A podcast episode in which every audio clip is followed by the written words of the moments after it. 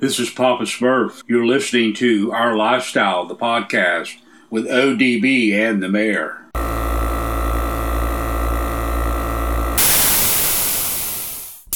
Yo, yo, yo, yo, yo, it's ODB. We're getting ready to roll into episode 241. But I did want to just stop for a moment and wish all of the awesome dads out there a happy Father's Day this weekend on June 20th. Kick back, relax a little bit, get you a cold drink, whatever you're into, and uh, do what you do, whether it's relax, get out, work on uh, something, or go to a show. And uh, we just want to say thanks for all the support. Let's go ahead and roll into this episode. Happy Father's Day to all the great dads out there. And if your dad's still here, show him some love. Are you um are you high yet or no? Oh, I'm high as a fucking kite, brother. Yo, yo, yo, yo, yo, it's our lifestyle podcast, aka OLP. Thanks for rocking with us. It's episode 241, 241, and we're coming in hot. We got so much to talk about, but first we got Miggity Mike, the Gallivanting Man Mayor. When are you dropping the debut album, The Gallivanting Man? I'm just a gallivanting man. Well, dude, I think you're really picking up, man. You know, avid listeners, maybe last month or last episode, you know, heard you singing at the beginning, man. I, I, I didn't know you had it in you. Well, hey, you asked me a question earlier, and right now I'm as high as a motherfucker. That's Afroman's song. I got high, I got high. But so high, so high. dude, Mike, I'm so excited about this episode. It's um, you know, there's a lot of good stuff to talk about, and I do want to remind everyone that we literally are uh, getting close to one of our favorite shows. It's a custom car show production event, and it's going down in Biloxi. We've talked a lot about this one, and I had to reinforce to myself. I was like, "Wait a minute, we're a couple weeks away." No, we're one week away. So next Friday, Saturday, and Sunday, we're going to be in Biloxi for Scraping the Coast, 19th annual event. If you are a part of our official OLP calendar, which you can subscribe to through our lifestyle podcast.com, you can subscribe to it on your iPhone or Android. You'll see that there's going to be the reminders set one week before. Uh, of course, you've got the uh, Facebook uh, link to the Scraping the Coast uh, page as well as scrapingthecoast.com. Come on out, rock with us. But Mike, on this one, dude, I, dude, I mean, you know when I get excited about a guest, you know, I talked with you earlier this week, man, and the audio that we got done with uh, Stephen Van Diemen, dude, I'm so excited to bring this one. I know many know his name, some may not, but dude, Mike, it, it's a fun one. Dude, it's another, an absolute another home run. Knock that mother out of the park. And, you know, hats off to you, um, you know, pulling pulling this one again. And, uh, dude, the stories, you guys are to love these old school stories uh, that you're about to about to hear uh, when you listen to this interview. You definitely, um, you know, don't want to miss it. That's for sure. Yeah, it's great time. So we'll, of course, have that audio, and then we have the homie Adam Tripp from the Spark Show.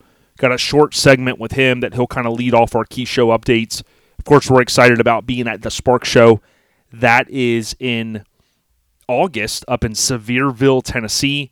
Highly suggest you pull out your iPhone or Android, go to Google Maps, my favorite Maps app, other than Waze. I use Waze, but if I want a map, I kind of go Google Maps. If I want directions, I go Waze.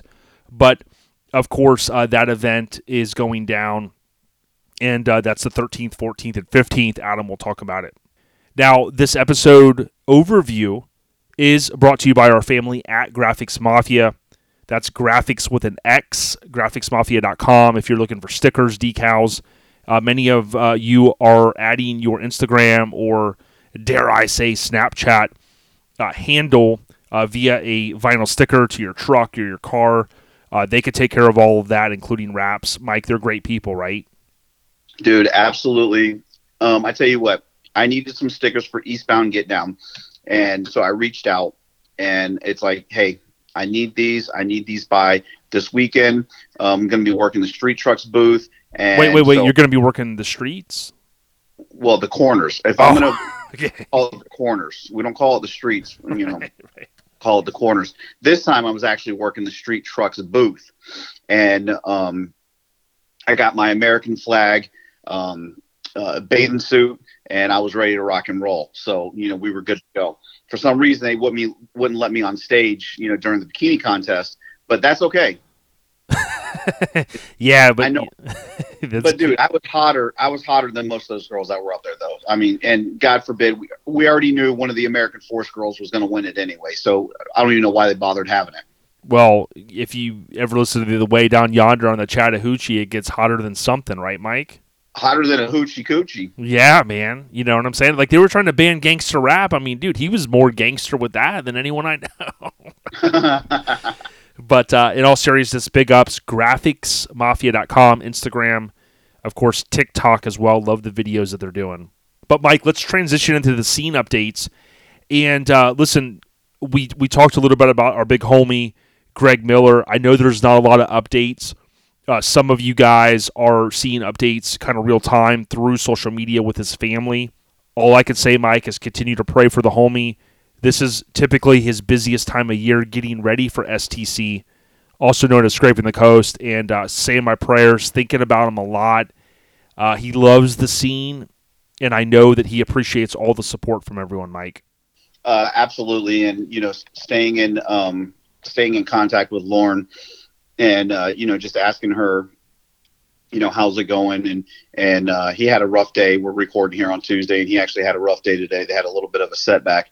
Um, but at the same time, um, he's having his good days. He's having his bad days. He's having his good times. He's having his bad times. So definitely just keep those prayers uh, going um, because, hey, he's uh, he's he, you know he's he's, he's still going, and um, so there's no reason why um, the the power of prayer uh, can't bring him through this, and uh, so he can be back there, um, you know, at the saddle um, on stage, giving out those awards and shaking those hands and kissing those babies. Uh, so definitely keep those prayers coming for our boy uh, Greg Miller.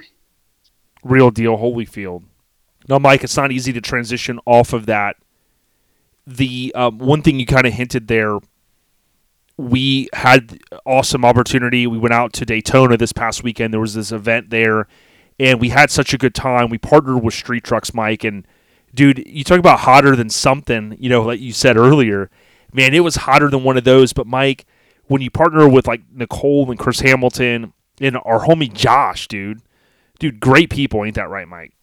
Well, this was my first time meeting Josh, and uh, yeah, what a great guy and of course, you know, Chris and Nicole, um, you know, just we, we did the damn thing, man. And we went there. Uh, we definitely presented well. And, um, you know, I think we uh, we definitely got something to, to uh, be uh, talking about here in the in the near future. So, well, I think you can go ahead and let, let a little cat out of the bag. What, what will we have at uh, Scraping the Coast for sure? Well, at Scraping the Coast, we're going to give you a little bit of a sample. And if you come by and you make a purchase, we have a free giveaway while supplies last uh, it's pretty something pretty cool. Uh, it's definitely something of value, and uh, of course, we're going to give out as many as we can. It does tie into street trucks, and we think next week we'll drop the episode a little bit early, and we'll have a couple more tie-ins. We don't want to give away too much, Mike. You know, the main the main event is next week, but to Mike's point, uh, you'll be able to come by in the Freon poisoning, aka air conditioning, there at the Coliseum. You'll have a couple of cool trucks to look at. You'll have the OLP booth. We're going to have some brand new products, but we're also going to have a giveaway while supplies last for every purchase. Uh, so come by, buy some stickers, hats, decals, metal signs, you name it, we got it. And uh, thanks to all of our vendors and suppliers like Graphic Disorder for continuing to make this an easy journey for us, really a fun journey. But to your point, Mike, getting back to Daytona, uh, first time I got a chance to go to one Daytona I know that's a big kind of destination after even the rod runs and things like that. It does seem now that we're full steam ahead, getting kind of back to normal. Uh, and uh, it was a big event and just had a great time. I got a chance to see Street Trucks' Artemis build, and if you go out on YouTube and you look through their recent videos, uh, they posted, uh, you know, obviously some cool stuff with it. But Mike, just a real good weekend, man. It was good seeing you, bro. No, absolutely, always good hanging out. Um, actually, I got a phone call from um, our buddy uh, Ryan over at um, ProFab Florida, and he said he got had to hang out with you a little bit. And um, he let the cat out the bag and said that, you know, why I had the, you know, why he was working on the, uh, you know, you called the banana hammock, uh, you know, why he was working on, you know, Bright as Hell, Gone Postal, whatever everybody wants to call it. You told him to go ahead and chop the chop the damn roof. Damn, man! I thought and- no, no, no, no, no. He's got it twisted. He was Oh, telling me when I ran oh. into him, he goes, "Yo," he goes, "I've been listening to the podcast." He goes, "I," he goes, "You know that list that you've got, that little database of the stuff." He goes, "Dude, I got some ideas," and I go, "Well, can we work these out?" And he said, "Dude," he goes, "Bro." Like he go, he didn't even want me to share them on air, and, and I guess he let one out of the bag, you know. But I told him, I said, dude, you know, don't let Mike try to cop out. You know, he's got to, you know, he's got to ramp these mods up, you know, at some point. Oh, absolutely. No, I I definitely got to, and and um, I I do believe here in the in the near future, uh, I think the gold wing doors is what we're gonna um, is what we're gonna you know do first, the first mod. Excellent. Now we're cooking, man. Yeah, right Well, in the. Put some you know a set of T tops on it and put the Firebird on the front, um, you know, on the hood. Yeah, and if you ever watch Knight Rider, you know that the the kit had that ejection seat. So like let's say, Yeah. you know, you know, you're pissing Shannon off, she could push the button and KITT will eject it. You know, eject you out like 20 feet in the air. Kind of it kind of be cool, man, almost like a trampoline. That would be pretty dope. I ain't gonna lie. But seriously, uh, thanks to Street Trucks, you can go out on Facebook or YouTube and you can watch some of the live streams. Now, I don't know how long that stuff stays out there. I think on Inst- or I think on YouTube it'll kind of live out there a little bit longer. Now, I know some of you might you know see some of it and go, ah, that's not my cup of tea.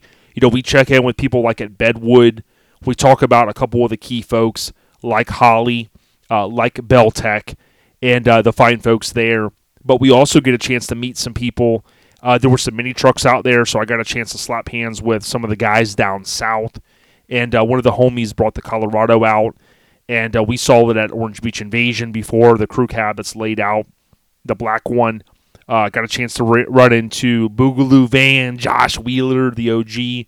Of course, Keg Media was out there. He partners with Orange Beach Invasion. Uh, Jason from American Force, and as we mentioned, Mike and a lot of good kinfolk. So thanks to everyone that came by the booth, and most importantly, we're starting to kind of get any bugs that we've had in the past worked out. So it will allow us to ramp up.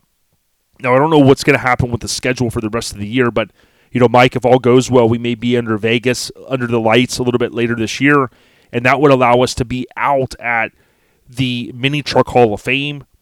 Uh, there's going to be more announcements coming with that, and I think because of the event canceled last year, it's going to allow for those folks to be uh, inaugurated. I believe is the the pronunciation. You know, allow them to kind of get their due, uh, rightfully so. Oh, without without a doubt, um, you know, because they definitely deserve it, and uh, I uh, I see it coming, and uh, you know, they they definitely are not gonna uh, let it you know go without uh, you know putting those guys in there and give them give them their proper uh, uh, send into the into the hall. real deal. Now, uh, from a print standpoint, we gotta you know thank our family at All Time Low magazine. We uh, they've worked uh, a lot of hours to get this issue out, and we have started to see in social media leading up through this week. I think we mentioned last week that they were going to ship, and if you go to atlmagazine.com, you can buy a copy now under magazines. You're going to see that basically they have a six month subscription. All you know, everything kind of in the world has kind of went up in prices, so you'll see that there. Uh, you get six issues, but issue number 28 is 20 bucks, and uh, really amazing quality. I think you'll be blown away when you get your hands on one. But of course, as we mentioned last week, we've got uh, the awesome Sketchy fam out there, and uh, it's just a good issue. Now, Mike, I haven't received mine yet, so I'm looking forward to it, and then we'll of course go through it in depth as we always do. Oh, of course, absolutely, and uh, you know, just like you, I have not received my copy yet either. Um, so uh, definitely look forward to seeing that one because um, I see a bunch of people posting um, as we speak. You know, they're they're receiving them, so uh, they, they are definitely on the way, my my friend. Yes, sir. Now, from a social standpoint, uh, there were a couple things I saw, and we'll kind of keep this episode. You know, we're going to kind of keep this one based upon our timeline a little bit uh, tighter. I, I know we. It seems like we always say that, and then we kind of go long, but uh, we are going to keep you know some of these segment, segments down a little bit.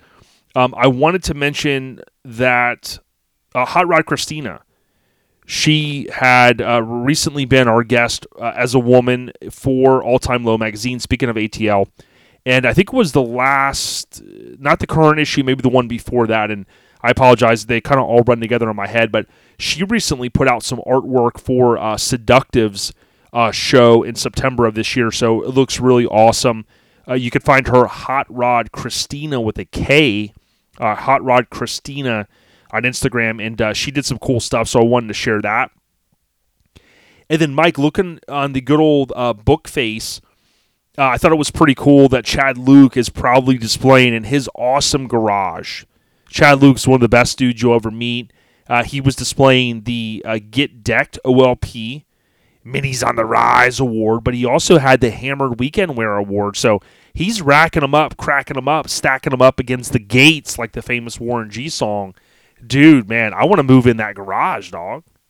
I tell you what, that garage is probably one of the baddest damn garages of garages in our scene. I mean, that thing is badass. Not Dude. only has he got badass bikes, but then he's got all the damn skate decks, and then of course he's got that badass Toyota parked in the garage as well. So you can't go wrong with that damn garage. You know what I'm saying? Yeah, you can, and uh, man, it just proves you don't have you know you don't have to have the biggest garage in the world to have the baddest garage in the world. I love it uh, with the floors the way they're done, the wood on the on the um, on the inside there, kind of the some of the walls, especially the back wall. But then he also has some of the galvanized type uh, steel. I call it corrugated metal, uh, and then of course all the amazing uh, skate decks. He's actually uh, helped me get one that I've always wanted, and uh, he took care of that when I was out at Sicknick. I think I think it was a couple years ago. So uh, Chad's a good dude, and Mike, I'm already getting ready to post. I've been looking back at his truck at Scraping the Coast six years ago. So I'm looking forward to uh, doing some comparison posts. I mean, some things have changed in the past six years with Chad's truck. Uh, just a little bit, just a little bit. I tell you what, though, um, things have definitely changed. But I tell you what, he owes a lot to his friends. Uh, you know, especially, um, you know, he's got some really good friends that helped him get uh, that uh, truck uh, to the point that it is today. And uh, so, you know, hats off to to Chad and all his buddies uh, that helped him get that truck to to where it is. So it definitely is one badass crew cab and look forward to seeing Chad and his truck at Scraping the Coast here next weekend. Real deal. And I saw Billy Bob, of course, uh, B- the Billy Bob podcast.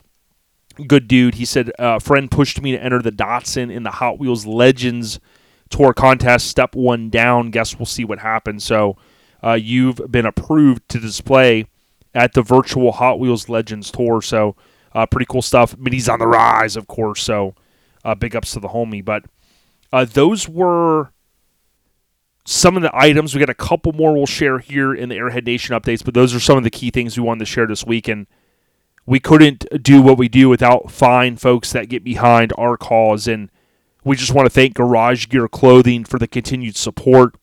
We tell you time and time again, you can visit garagegearclothing.com. They're, of course, on Facebook, they're on Instagram, but really where you're going to get the most money, the most bang for your buck, and it's free content, folks. TikTok and YouTube, they've got a ton of subscribers, subscribers on the rise. And Mike, it's there's a shipping charge on all of their orders on garagegearclothing.com, but I kind of forgot what it might be. Um, well, Jay, you can't say there is a shipping charge because if you're Ah. ah aha. so if you live anywhere in the United States, it is absolutely free, and that's only at GarageGearClothing.com. Yes, sir. Thank you, man. Well, the key show updates.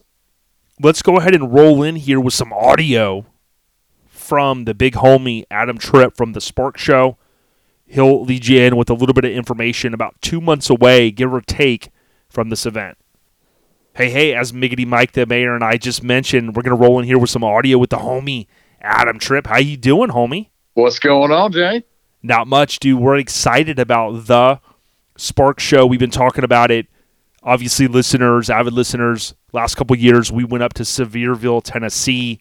Dude, what a freaking blast. We kid a lot about some of the stuff that went down, but dude, uh, get, why don't you give us a, you know, I know you're probably itching to maybe share some of the key high level stuff, maybe the dates, reinforce some of that.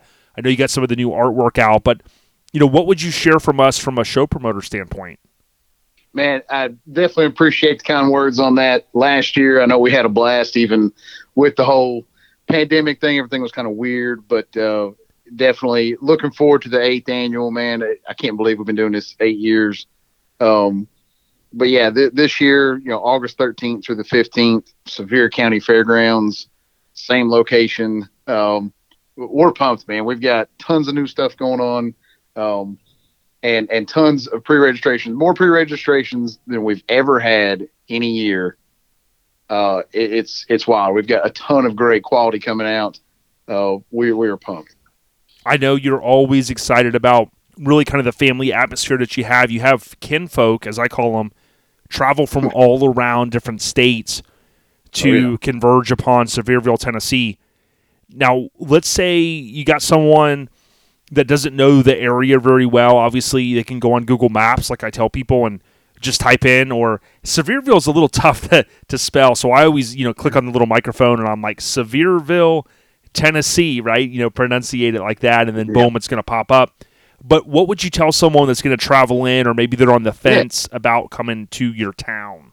Yeah, exactly. So Sevierville is definitely the the lesser of the known cities right there, but it's right beside Pigeon Forge, Gatlinburg area, big tourist area, tons of stuff to do, tons of uh, shopping. Uh, there's a big water park resort called the Wilderness that is literally right down the road on the same road as we are, uh, with a brand new water park that just opened up called Soaky Mountain. Uh, so if you're looking for either of those, you want to maybe do a quick vacation uh, water park.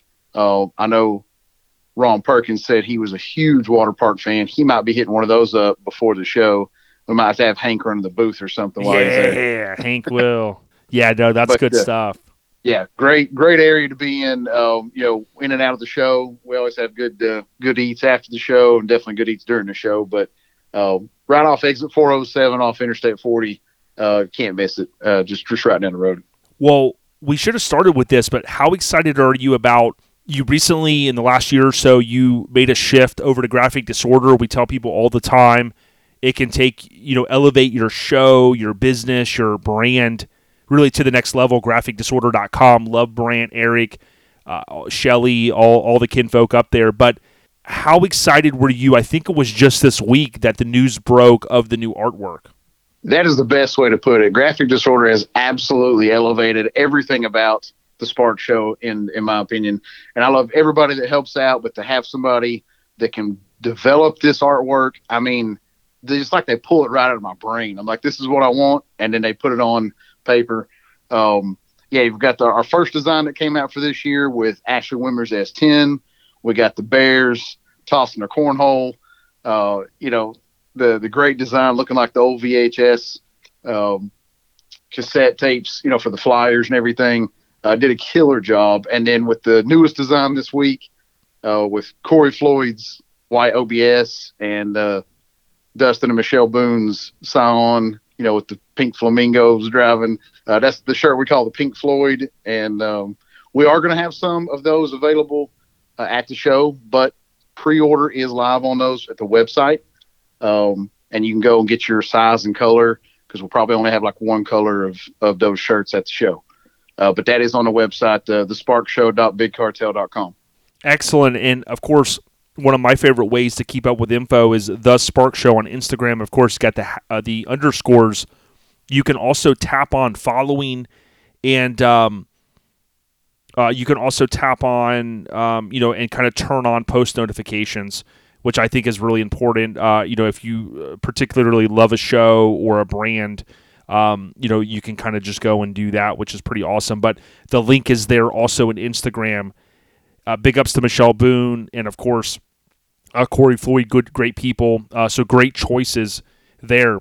Now, uh, when folks come into Sevierville for the Spark Show, th- they obviously are going to find a lot of uh, kind of southern places to eat and, and just a lot of good kinfolk. Uh, the hotels are very close and whatnot. But let's say someone is going, you know, I've been cooped up in my state and now I'm ready to rock and roll. It's the summer. Um, should what should people know about the city? Any other things you want to reinforce about maybe where to stay with the host hotels and whatnot? So we've got the host hotel, uh, which is the Econo Lodge. Um, I know some people last year said that it was a little rough because they're doing some reconstruction. All that is complete. Uh, much easier to get into this year. Uh, so there are host hotel. I know that you can get on to the website or if you have the flyer, all the information's there on how to book, and they do have a show rate specific. Uh, but there's tons of places to stay right around there, literally, uh, you know, five minutes from the show. Uh, of course, I've got people I know big clubs like renting cabins up in the mountains and things like that. Um, so that would be you know hotel or, or stay area. But talking food, you know, you're coming in. The one thing I have to mention is Friday night's pre-party. You've got Malloy's Tacos that is going to be sponsoring the pre-party as always, and he's going to have a brand new taco this year just for Spark Show as he always does He's going to be feeding us all night long. And then out throughout the weekend, we've got Malloy's coming back with tacos. We've got barbecue coming out. We've got peas nuts. Uh, we've got great food at the show. And then there's tons of places to eat right around there too. You know. Oh yeah, and um, I want to say we went to a barbecue spot locally and just you know had a good time there and, and got some good food. Now the other thing that's underrated is the hop, skip, and a jump away over the mountain, right? Not to grandma's house or whatever. But when we went, I know it's kind of like an I drive, is the way Mike always explains it. But when you go over to, is it Pigeon Forge, right? You've got the yep. whole family atmosphere. So, like, let's say you got the, the the you know the family coming in with the kids. You guys can they can gallivant over there and do go kart racing food, all sorts of kind of I drive type theme deals, right? Absolutely. If you're not familiar with the area, the uh, there's something for everybody out there. Burger joints, uh, you know, Mexican restaurants, whatever you want out there.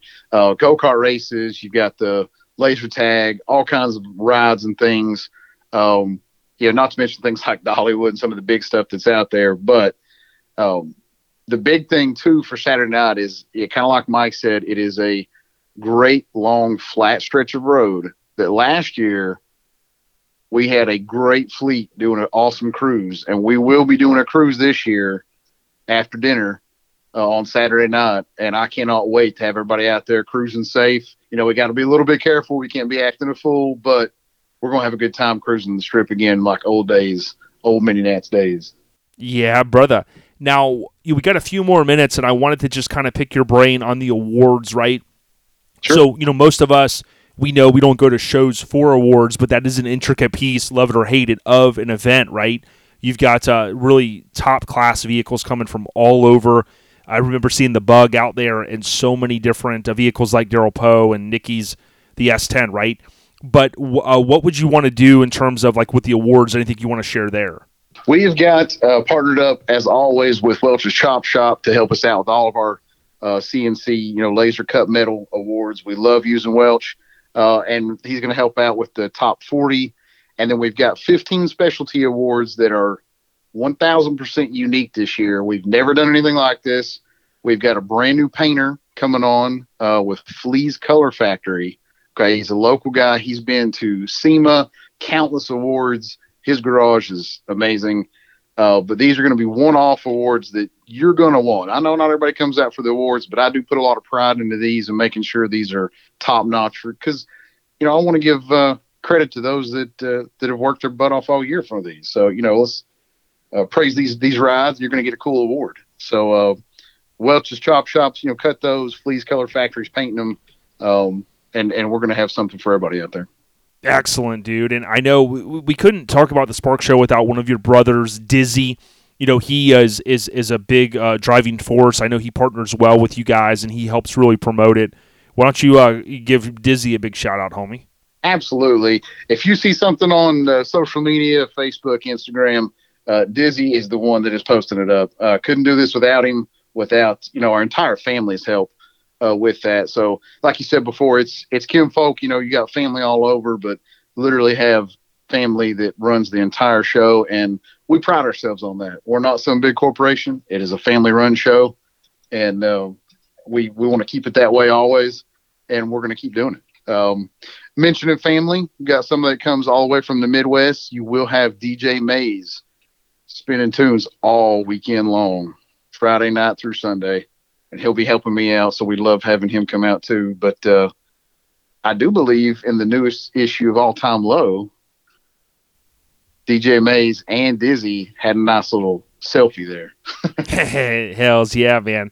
Yeah, we love All Time Low magazine, atlmagazine.com, and they're always going to be at your events as well. And that's pretty awesome, dude. And, you know, I concur.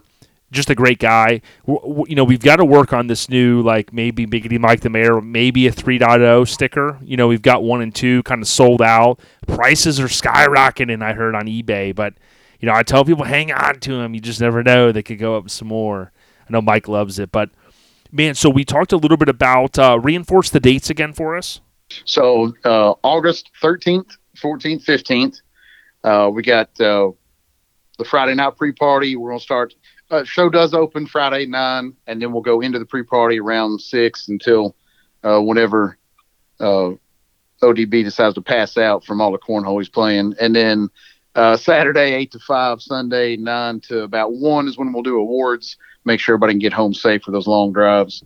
Yeah, real deal, man. It's going to be awesome. It's the Spark Show, Sevierville, Tennessee. For many of you, the listeners, uh, it's kind of a hop, skip, and a jump away. I know the homie Mini Truck Matt, uh, he loves going out to that one as well if he can. And just a lot of good people. Nathan Coker. I remember uh, he did that awesome award a couple years ago, and there's just a lot of good people there. Uh, the venue's uh, easy to get into, easy to get out, and as you mentioned, Adam, a great family atmosphere. And you know, to you, the friends, family, everybody that helps, except for those guys that are always talking smack about the corn toss. You know what I mean? I might have to come in there this year and really just you know do a top rope deal, you know, and throw them around a little bit. But I mean, you you just have to turn your back so that you don't see any of the you know the little shenanigans. You know what I mean? Well, you know, Corey Floyd's always talking smack about he is the grand champion of all things cornhole, and uh, I, I don't know that we're going to have to let him uh, allow him to play this year. I mean, he, you know, Flop Shots is bringing custom cornhole boards that you could win Friday night, but I don't know if we should let Corey play. Yeah, I know, dude. I, I, I agree. We might have to pull in like a sanction. Like we'll have to get Dizzy to make the rule book like maybe he could I don't know, I heard he's kind of good with the Photoshop stuff. Maybe he could do something like the official rule book of the Spark show, you know. Kind of like Mike's okay. tick marks, you know, in his binder. I mean, his employee binder is really all over the road. I don't know if he's going to get any pay this year, but uh, you know, I know Dizzy will come up with something at least for the, you know the official sanctioned book of the Spark Show. You know, we need the rule book. You know what I mean? You got to have rules. I mean, come on, you know. But if if Dizzy's making them, that may be a really short list. Right, it might be. well, you know, for all my rad fans out there, the 1986 Colt Classic, you know, Cru wasn't going to be allowed to race because, you know, he didn't have a sponsor of at least I think fifty thousand dollars. So, you know, the rule books always come in, and you know they they can sometimes put a frown on the day, but you know we're going to have a good time at the Spark Show. Uh, even though the drive for me is, I forget, maybe 12 to 14 hours, something like that. I always enjoy making it uh, even to if I roll up solo, man, you know, I put on some podcasts, some music, and I gallivant on up to the mountains. And uh, Adam, again, thank you so much for continuing to throw a new show. Uh, by the, by today's standards, you're definitely a veteran. And uh, thanks for also going to other events. We've seen you out and about, and we really appreciate uh, you as a show promoter uh, doing that, homie means a ton coming from you. I appreciate being called the, the veteran on that. Uh, but yeah, we'll definitely be out at shows. You know, we got uh, East Tennessee Showdown coming up. You got Scraping the Coast, Southern Tradition.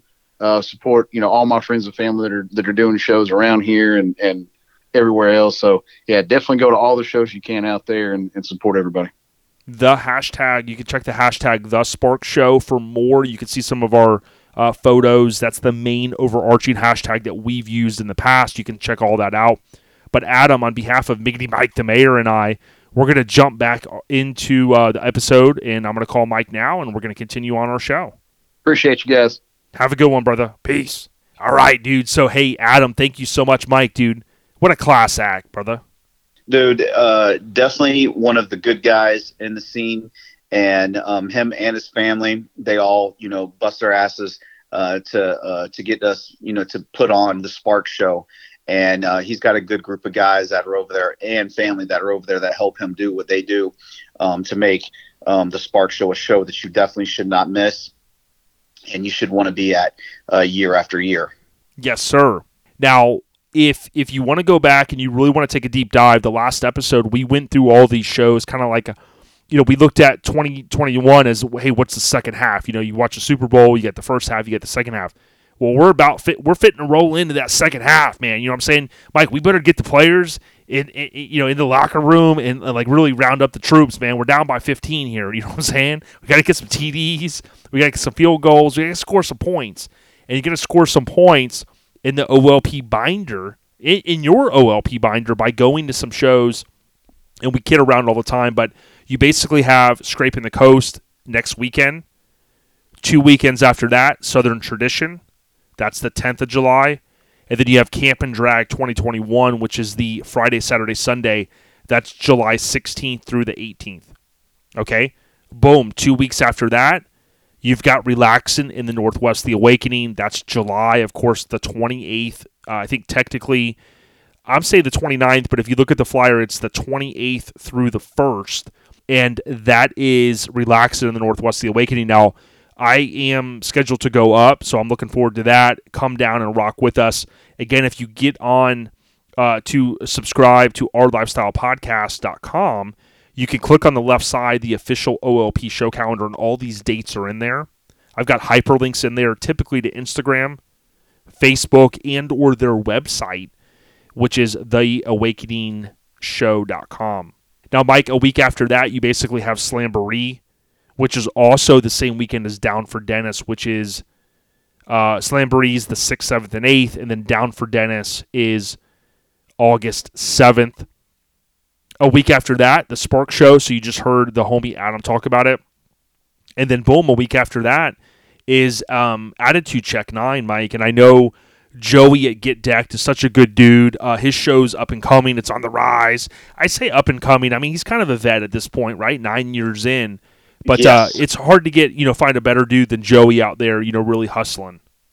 Oh, you ain't lying there. And I tell you what, one thing that I definitely wanted to re, uh, wanted to talk about is if you want to see one of the most touching videos that I've ever seen on social media, you have to go and uh, check out Joey Dilworth, his Instagram page. He posted a picture of him and his boy at the skate park.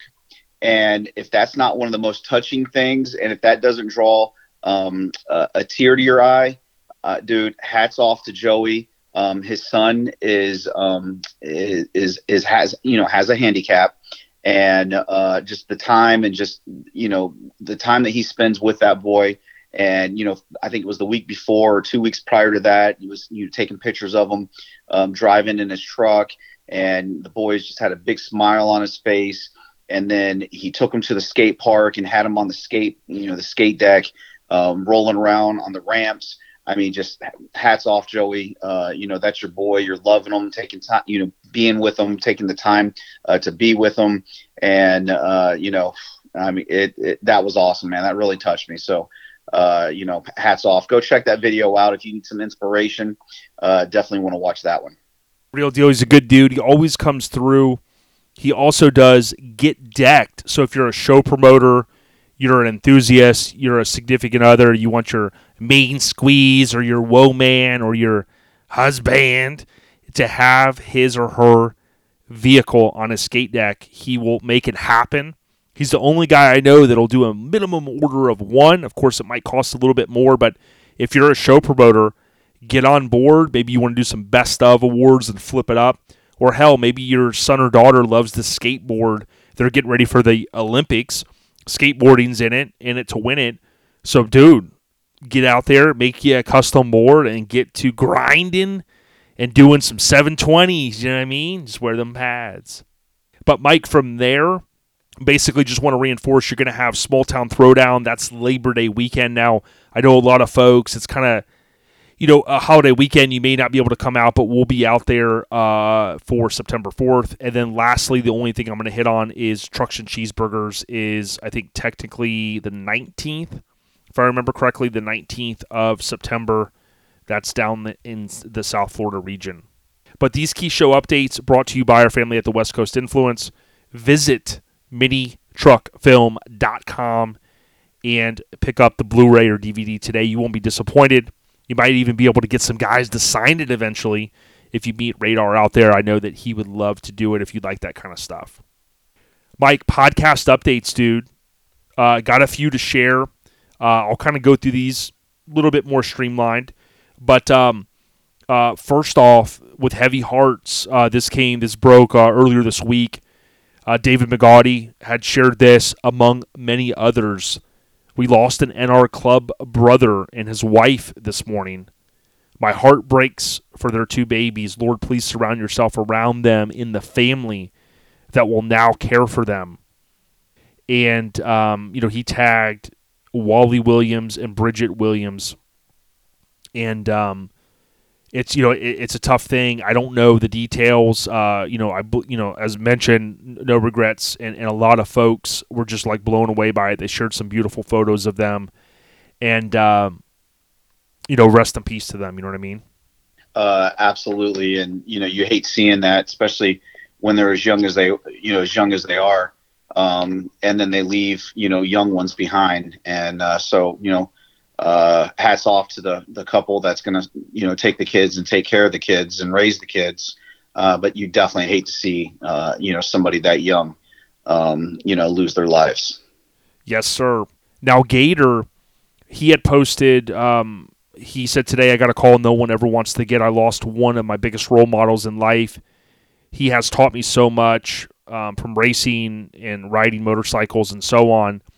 And he kind of goes on to say, I, I know you will be watching over Angie Ellis and I and the kids. I hope I keep making you guys proud and or making you proud. He says, until we meet again, Paul, I love you. So our condolences uh, to uh, Gator and Angie and and their, and their fam. Uh, definitely nothing easy to go to, and uh, we wish them, you know, um, you know, the best in kind of getting through that. Now, Mike, uh, the few others I just wanted to hit upon, uh, I wanted to say congratulations to uh, a guy that we partnered with on a couple things, Mark Kotzwitz, uh, great dude, one of the Trucksarosa brothers. He recently purchased a house. He told me he was working to make that happen, so uh, congratulations to him. Uh, Daryl and Nikki Poe, I know Daryl had posted a happy fourth anniversary. you also had one of our good buddies, dude, a great supporter of the podcast, love this dude, Dustin Hale. Says he doesn't do much, but he just kind of asks for some thoughts for his pops. Um, he has some, you know, dealing with uh, some things he has to have removed. So, you know, fuck cancer, and I totally agree, homie. Keep doing what you do, and, and best of luck to you guys. And then, Mike, just to end on a positive note, dude, I know, uh, the, you know, so, some of your good friends, man. Georgie, uh, did you see what he put out there um, on social media? Oh, absolutely, man. My my my boy uh, George, uh, his wife Ingrid, actually is uh, uh today recording on Tuesday. Uh, just turned forty, so uh, welcome to the, the, the forty club. Yeah, real deal, good people, man. And you know th- their son, he's not a bad kid either, ain't he? Uh, no, that's that's that is that's my boy right there. He he's a good boy. That's for damn sure. Yeah, he's if you type in, he's got a cool page, Broncoography I think I said it right finally. Bronco. Yep. Broncoography. He's got a cool page. Really passionate. Loves detailing his stuff, and he's got a great family. So uh, good kid, good family, and uh, uh, happy biz on Dizzy. So big ups to y'all. But uh, those are the podcast, or excuse me, those are the Airhead Nation updates. I think I got a little uh, sideways there earlier, but Airhead Nation updates uh, brought to you by our family at Hammered Weekend Wear. Mike, I don't know if you know, but I just recently got my new hammered shirts we picked up. And yes. uh, dude, they look so awesome. And for some reason, I wanted to put a song on. I don't know if you know the song. I'm gonna rock down to something Avenue. Do, have you ever heard that song? I can't say I have, Jason. No way, dude! You just got the new hammered shirt, and it says it on there. Electric Avenue. Yeah, there you go. We got the dude, you can rock down to Electric Avenue if you go to Hammered, H A M M E R D, weekendwear.com, make a purchase. They've got the new ones, a few extras in stock uh, that they typically will sometimes order. Or you can purchase them in person where you don't have to pay any shipping. That's Hammered Weekend Wear. uh, or when you go to the website, as I had mentioned there, the top left corner, you can take a look at the Hammered U.S. tour. He's going to be at events nationwide. You can pick up, you go up there just like kind of like a fast food restaurant. You're like, I'll take a number three, a number 15, maybe, you know, throw in a little remix deal with a number, you know, 22, and boom, he's got show specials going down. They've got stickers, flip flops, shorts, you name it, Mike. But dude, you get a tick mark for the Electric Avenue. I thought you were going to let me down, homie. Nah, I wanted you to think that. I was going to bust it out and show you that I I know I know some of them. You I know a thing or two. Yeah, they I'm were. not I know them all, but I do know some of them. Yeah, he was just at Slamology, and I know he's going to be at Scraping the Coast. Now, on his calendar, it says, I think, I forget if he flew home uh, because he's got 619 rituals in Portland. So I don't think he was driving from Indy home and then back to STC, but uh, hammeredweekendwear.com. That, those were the Airhead Nation updates. And then lastly, we got the podcast updates, and you know we talked about Joey at Get Decked, so we can't thank him enough. If you want to get out there and order, uh, you can uh, just look on Instagram, type in Get Decked, or on Facebook the same. But Mike, the merch has been steadily rolling out. I mean, it's one of our biggest, baddest orders ever. So thank you so much to you and Mrs. Mayer for putting in the work. I know it's a lot of shipping. You know, you had to order some more bags.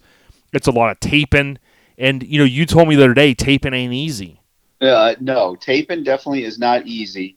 Um, but I tell you what, man, hats off to each and every one of you that um, ordered one of those Back to the Future shirts. And I'm going to tell you this, um, Jay, um, if you guys don't get with us early at Scraping the Coast, um, and you know want that Back to the Future shirt, it's to be it's to be gone uh, because uh, for that big old order we put in, um, we're pretty close to it being gone, brother.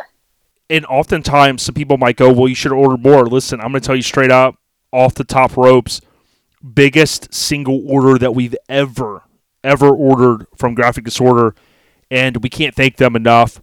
You you heard me mention it with Adam Tripp, dude. They have just elevated our business and what we do, and so many others. I saw the post uh, the other day. I think it was from Eric Hidden Hot Rod Art, who of course works there at Graphic Disorder, and he said he loves to see all the shows. It's just been this landslide of shows that have gotten on board. And the only advice that Mike and I would give you is plan ahead.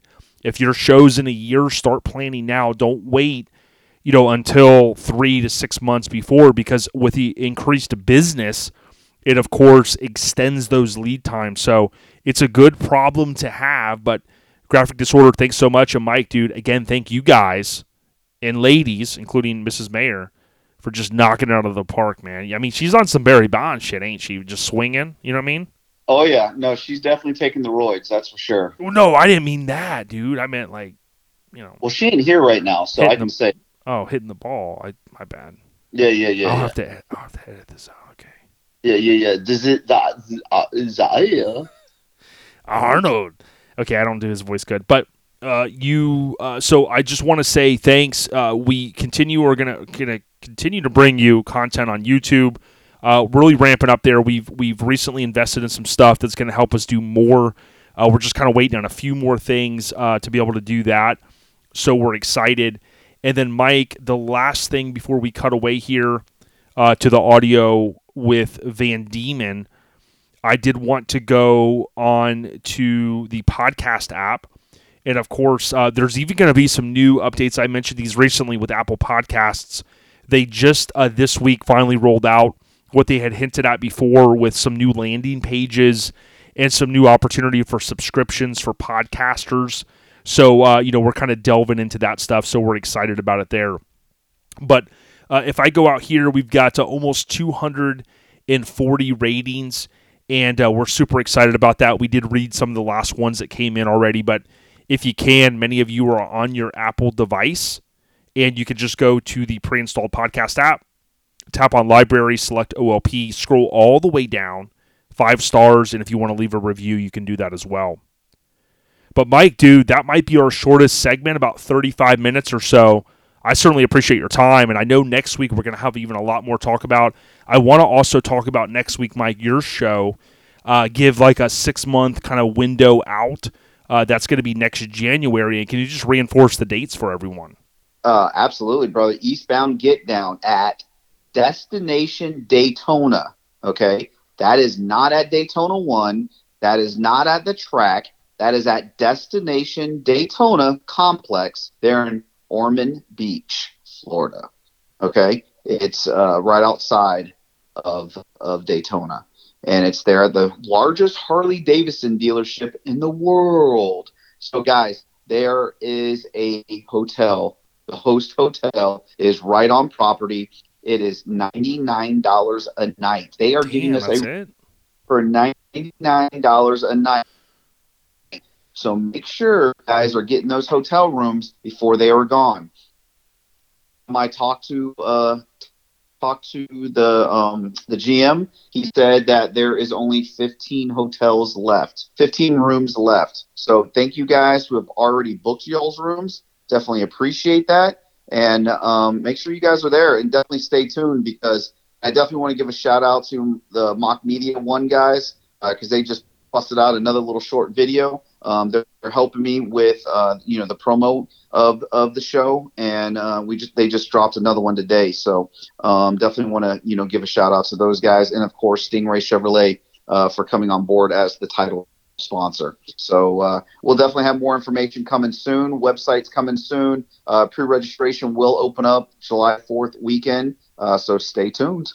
Well, thanks, man, for everything. And again, we're super excited. This awesome guest, man, just a lot of rich history. Humble dude, Stephen Van Diemen. We're going to roll into it now. Thanks to everyone that continues to rock with us. If your friends and clubmates and homies and chicas and main squeezes don't know, tell them OLP, follow, subscribe, you name it. We appreciate you guys. Absolutely, Jay. And hey, with that being said, Airhead Nation, We got you. Peace.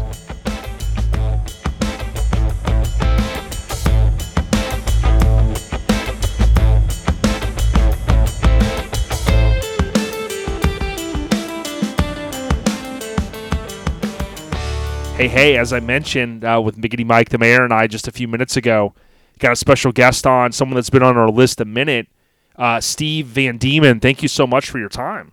Oh, no problem. How you doing today? Oh, I'm doing good, man. Uh, it's I feel like I got so much I want to talk about. And how you doing today?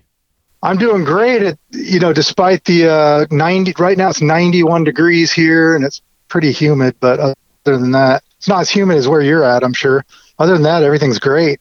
I, dude, the summer is here, man. And it, it, I always joke around with people and say it almost feels like it's getting hotter every year. But I do think with my age, you know, it's like, ah, man, I feel I feel feel like it's a mental thing too. Maybe no. I think it's just getting hotter. yeah, I don't I don't disagree, but um, well, you know, we always like to kind of to start off with asking like some background stuff, but you know, a lot of folks will know your name, and uh, some may not. But I I love being able to tell a story, and you know, like where did you grow up? Did you start like you know out in uh, L.A.? I mean, someone was telling me you might be straight out of Compton. Yeah, I was. Yeah, pretty much. I was born, you know, and I say straight out of Compton. You know, it, when it, you know back then, you know, it wasn't as cool as it is now, I guess. Right. But uh, you know, I was born in L.A. and then my parents moved us to Orange County, so I grew up, you know, in not as tough of a part of town, obviously, you know, and uh, it pretty much the mecca of custom cars and trucks and you name it. You know, I, I guess I was lucky enough to be to grow up in that, you know, where all that happens or happened, you know, back in the day. So, you know, grew up, like I said, in the mecca of the custom industry. My dad was a mechanic. You know, so funny thing is, since my dad was a mechanic, I couldn't stand like working on cars. Mm-hmm. So, and then I end up working on hot rods and stuff, you know, for basically, if you want to call it for a living, you know, um, Right. kind of weird. I'm, I'm one of those few people that like works on, on cars and trucks and vehicles and I could care less about what they are or any of that. It's kind of funny. People ask me what it is and I, I'm like, I don't know. I think it's a Ford, you know, I don't know. Yeah, that is crazy. Yeah, you work on some cool stuff, and I want people to kind of hear, you know, a little bit later on what you do now. But one thing that's always intrigued me is, like, you know, with YouTube now, I watch a lot of different stuff where people do movie site locations, and the funniest thing is, I'm not even like a Disney World fan or Disney, you know, that stuff, but I'm always Mhm. intrigued about how like the history of like the rides or like oh when it first opened they had this and they built it this way and all that. But like did you like as a kid did you guys do all that kind of like California type stuff? Well, it's fun. It's funny you mentioned that. So my grandfather on my mother's side, what he did for a living, he was known as a greensman in the film industry, right? So you've seen his work a million times and don't even know it. Ah. So back in the day, they used to work for all the different studios. So now a lot of times guys work for one studio or, you know, usually they're exclusive. Mhm. Whereas back then, you know, these guys worked everywhere. And one of the main studios he worked for was Walt Disney Productions. Mm. And he helped build Disneyland. So when I was a kid, we were at Disneyland like more times than I care to admit, you know, and Mhm. Now it's hard for me to go there because I was there like most of my life all the time Mhm. because, you know, we never had to pay for anything Right. Oh, and that's now awesome. No, no desire to go to Disneyland. Yeah. you know, it's like you practically grew up there, you know, and a lot of people don't know this, but Disneyland was built by film crew. So literally they would work on a movie for Walt Disney Productions and then they'd go over and they'd work on like for instance like the Jungle Cruise or It's a Small World or you know of those other things that they originally built in that place. And a lot of that stuff my grandfather, you know, had a giant part of building. That's awesome. You know what's amazing is some of these um, YouTube channels, if you will, they have like unarchived. Like I guess when when he was building a lot of that stuff, they had um, he he set up cameras and stuff. Even though it was expensive, of course, to run film, and, and they would do time lapse stuff. And they would show like you know the create like you know the day they were opening these different things, and it's always been amazing to me how people even acquire that stuff, you know, or find it or unearth it. But uh, the other thing that's been cool is you know being a Lincoln fan. I'm always intrigued about the 1964 World Fair that was up in um, up in New York, and um, when Disney did a lot of stuff there for the Magic um, the Magic Highway, I think it was called, where they had all the Mhm. Ford convertibles, and you'd step in the car and you'd go through this thing, and a lot of that stuff was repurposed for. I forget if it was Land or Disney World, but you know, like even the vision that they had, and I mean, you talk about a visionary dude. That guy was like on another level. Yeah, yeah. So, but uh, Yeah, cool stuff. Real quick, like I, I don't remember because I, I was too young and I don't even know, I don't even couldn't even tell you what year Walt Disney died. But like my mom told me stories of him having dinner at the house because he was friend, he was very close with my grandfather. And, and you know, I was never around. I, I think he he may have died before I was born. I don't even know. I'd have to look it up. But you know, she told me stories. You know, they called him Mister Disneyland. You know, he'd be at the house eating spaghetti. you know, Wow, that is freaking cool, man. I mean, yeah, it's crazy. It's you know through trucks. I meet someone like you, and here we are talking about some stuff that's like mind blowing to me. Disneyland. Yeah, yeah. Who would ever thunk it? Well, But right, right where I am, right where I am. If I go on the other side of these buildings, which block it, I can see the Matterhorn. oh, it's like really? maybe it's like ten minutes from me. Oh wow. Well, another guy that I follow on YouTube, he does um well, I follow a couple different ones, but they do a lot of movie site locations from California, obviously, you know, all Mhm. over. But you know, the era that you grew up in, I remember like Gleaming the Cube, right? And we did an episode Yeah, on it one yeah. time, and it was Christian cool. Slater. Yeah, and it was cool because they showed like where some of those scenes were. It's like Disneyland was right over there, and then like the one cool some of the hotels that used to like line that area. You know, they're of course knocked down and they're new and stuff, but it's crazy to think like, oh yeah, all right, we're gonna just go film over here. That's just the way movies were made there. Yeah. So, but it's pretty now cool. it's just too expensive, and they go to Toronto now. yeah, or Georgia or some of these other places. yeah, that's I- right. Atlanta. That's right. Now, growing up out there in that era, before we talk about trucks and stuff, like, were you, you know, I don't want to say the typical California kid, but like, you know, us on the East Coast, like, we'd read the magazines and it was like, okay, skateboarding, Powell Peralta, bikes. Like, Yeah. were you involved in all that stuff? Lord, the Lords of Dogtown. Yes. No, so here, here's what I did. Like, I tried the skateboard thing Mhm. and all that, and I grew up like, and I still am. I'm your prototypical nerd. Okay. right? So I'm like all about Star Trek and Star Wars and all the fucking weird shit like that. Okay. Star, you know, just just like science fiction and all that stuff. So I figured out, you know, I had pretty much no uh, like athletic ability or any of that. hmm But then I figured out, okay, why? You know, I'm listening to these these bands. And well, all these guys are getting girls, right? They all have hot chicks, right? So I figured out, wait, I could get an electric guitar and be a rock star and get girls. You don't need to be an athlete to do that, right? Uh huh. So sure enough, that's the route I took. You know, I got I got myself an electric bass when I was 14 years old, and ne- with next thing you knew, yeah, I was getting all the girls. You know, so it worked for me. You know? That's awesome, So that's kind yeah. of what I did. Yeah, I you're was- like score. No, that's I cool. was the I was the rocker, a rocker musician guy, as opposed to you know the skateboard and surfing and all that stuff.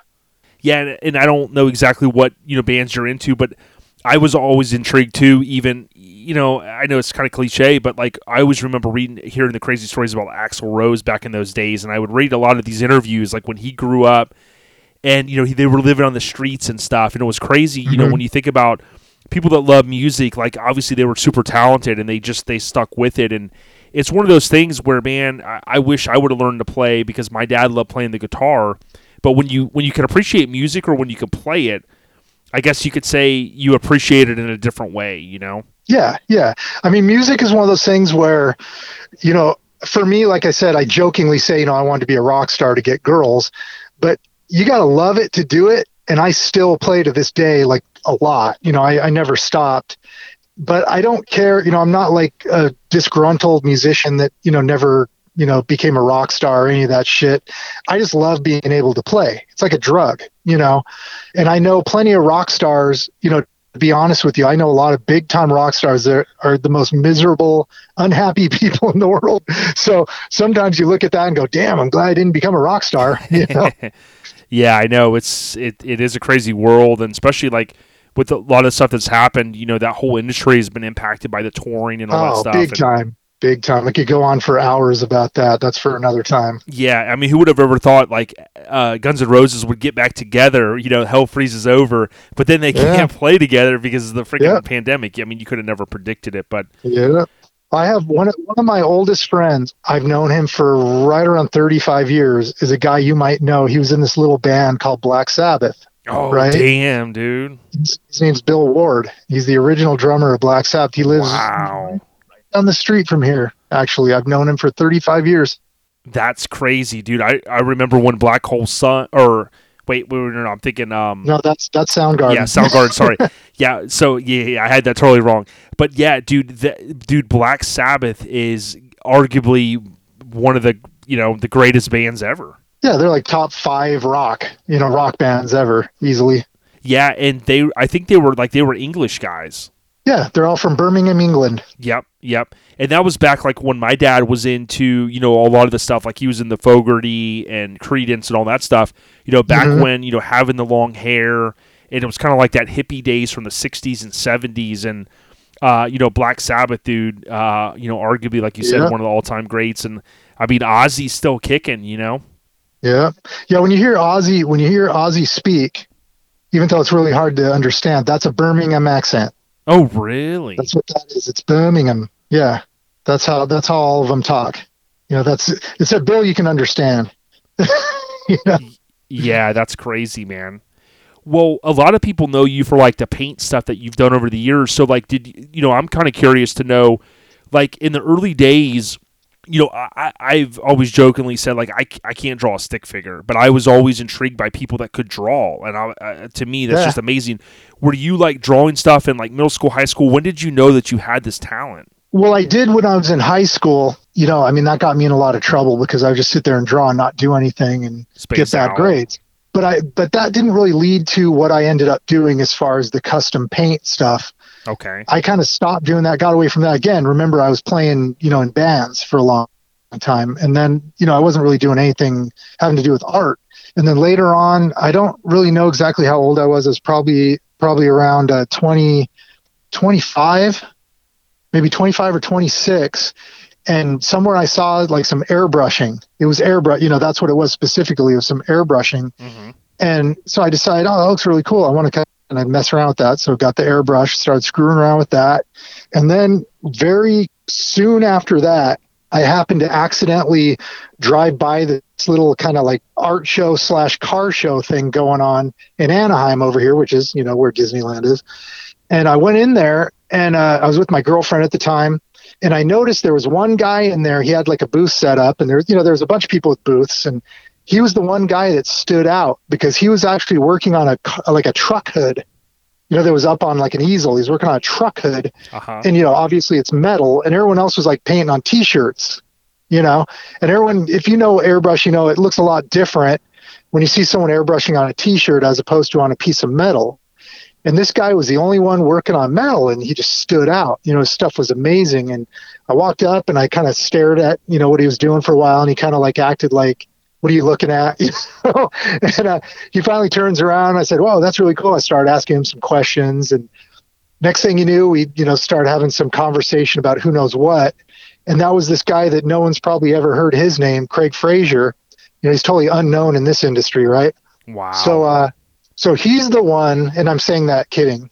Um, You're right, right. obviously. So, so Craig was the first one that I had ever seen, you know, work in quote automotive materials, and I didn't know the difference. I just knew it looked cool. So we ended up becoming friends, and you know, I've known him, you know, obviously ever since then. We kind of hit it off, and I started doing stuff with him and helping him out, and you know, we started teaching. You know, he's he started a class where he was teaching a class where no one had done that before. You know, that was all him, and then I I was his his apprentice, his helper, you know, his assistant, whatever the hell you want to call it, you know, and I learned a vast amount of knowledge from him, you know, and that's kind of where it came from because, you know, he was working on vehicles. I didn't care about whether they were vehicles or not. I just liked the artwork. Mhm. And next thing you know, someone starts asking me to do their Harley or their truck or whatever the hell it is, you know, and I'll never forget. This is kind of a cool story with Craig is, uh, there was this guy out in the middle of nowhere that had some truck that he was working on and he needed a bunch of airbrush and graphic work done to it. Well, Craig didn't either didn't want to do it or he didn't have time. Uh-huh. So he sends me out there and I didn't I mean I barely knew what the hell I was doing. So I go out here, I go out to this place, I'm nervous as hell. I do this truck, it ends up on the cover of Sport Truck magazine. Wow. So the very first truck I ever did anything to and it had nothing to do with me. I'm not like saying I like worked it out to get it on the cover. No, just crazy. whoever this guy knew, you know, they put it on the cover of Sport Truck, and it's it's hideous. You know, when I look back at it, it's horrible. You know, as far as what it looks like. But anymore, I don't care, and I'll show it. I'll go look. This is my first, you know, first truck I ever did, cover a Sport Truck. You know, and I don't care how bad it looks anymore. Yeah, I and don't need to there's yeah, there's something. It, it makes you feel good because I mean, obviously trends come, like we talked about, things come full circle. But it was kind of like me. I had shot my buddy Tom. He has a '65 Lincoln, and he has so much work into really nice convertible. Uh-huh. And you know, Tom, I'm like Tom, this car's you know never got the love it deserves. And he's like, yeah. You know, he, he's like, I agree, and I, we shot it, and then I kind of was like, I don't know, man, I don't know if my photography skills are that great. I don't think they are, but I shopped it around to some homies, and no no sooner my friends at All Time Low were like, "Yeah, we'll run it," and then they Yeah. put it on the cover, and I was like, Yeah. "All right." I said the first photo shoot I did landed on the cover. I was like, "All right, I'll take it," you know. Yeah, that's cool. Yeah, exactly. So- exactly. you know, so that that that's pretty awesome. Now, you know, to the crazy thing is, I mean, obviously we got some trucks we'll talk about, but one of the things is this whole sport truck era is coming back, right? And I I always hoped that it would like the 88 to 98 stuff. You know, we've had like, you know, uh, Bill Hancock on and we've talked a lot about the Boyd days and all of that stuff is is stuff that a lot of us grew up loving. Are you Mhm. even though you might not be as connected to the scene and the truck stuff as you were, I mean, are you kind of seeing that and hearing that and do, does that like, you know, like does that bring back some good memories for you? I I only see it like say by stuff say that you post Mhm. and people you know in your in your you know Mhm. circle you know i see it all obviously you know that's the beauty of instagram and even facebook where you can see all that stuff on in other places you know. Here yeah there's some guys that i know that are still you know they're all they're all totally down with that you know that style. And, and when i say style i just mean you know mini trucks and just tr- show truck stuff. You know there is you know i hope i hope i see more of it around here. You know i'm right smack dab in the middle of like the high end street rods, you know, hot rod, even gassers and stuff like that. You know, we've got like the Grand National Roadster show and all that. And the shop that I work out of now is called Canberra Speed Shop, Okay. and that's in Orange, California.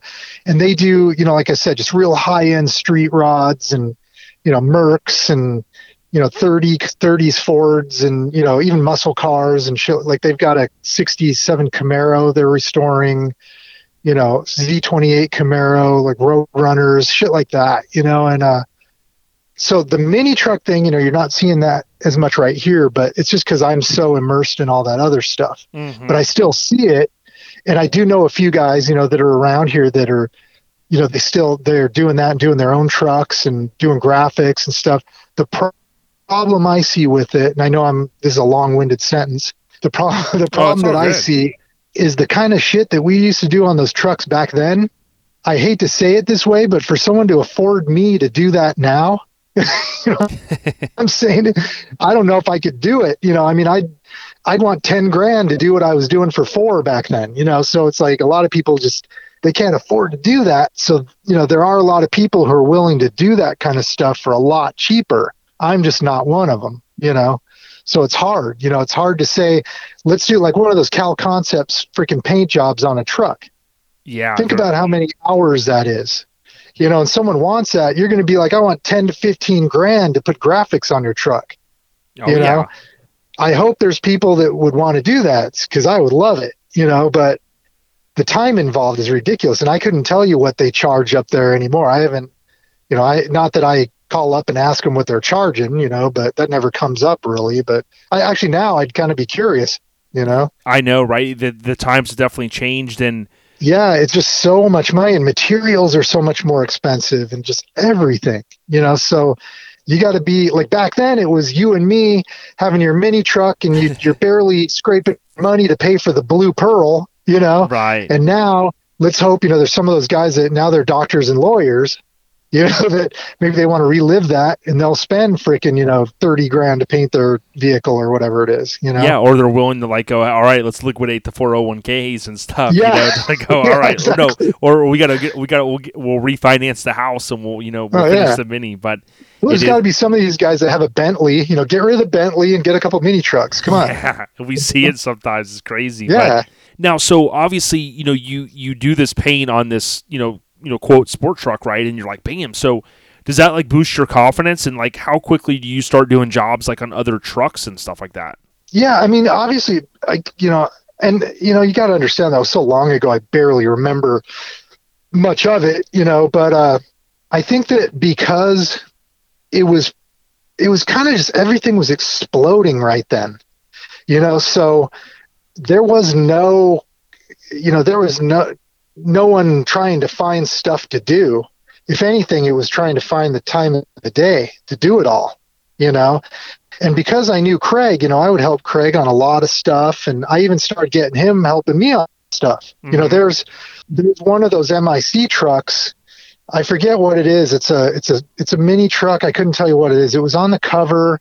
It's like a yellow and green. Yeah, was it the Truck Blazer that was like white and yellow, and maybe that? No, one? it wasn't a Blazer. It was a truck. It was a, it was a pickup truck, and it was uh maybe I'll I'll post pictures of it one Okay. of these days. I do have a picture of it, but it was on the cover of maybe you know I don't know maybe mini trucking. It was for a skater.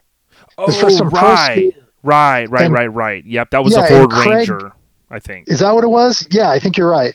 And Craig came down and he, you know, he started sketching out the skulls on the side, and then we just kind of airbrushed all that shit. And you know, so Craig and I did that, and that was, you know, that was mostly his vision, and I just kind of followed along with him. But you know, it was one of those that we did together, you know, and that kind of stuff. So because he and I were doing stuff so much together back then, of course, he had his thing.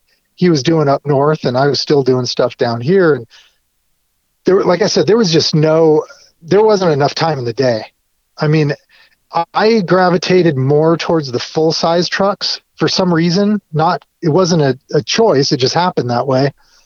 Maybe because MIC did mostly the full size stuff, and Craig and them up there, you know, they were doing lots of the mini trucks. Oh yeah, yeah, and you also had like the bigger canvas and stuff like that. Is the way I always kind of saw it. Yeah, and um, yeah. you know, so so you kind of had a little bit of that, but.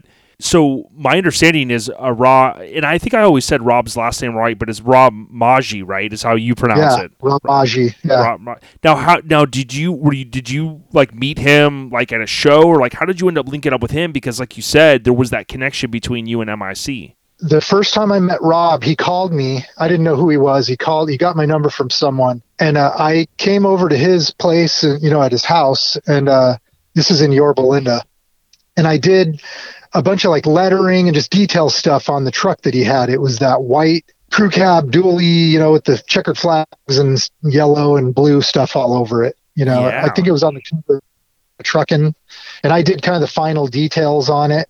And then after that, you know, just started doing stuff here and there with him.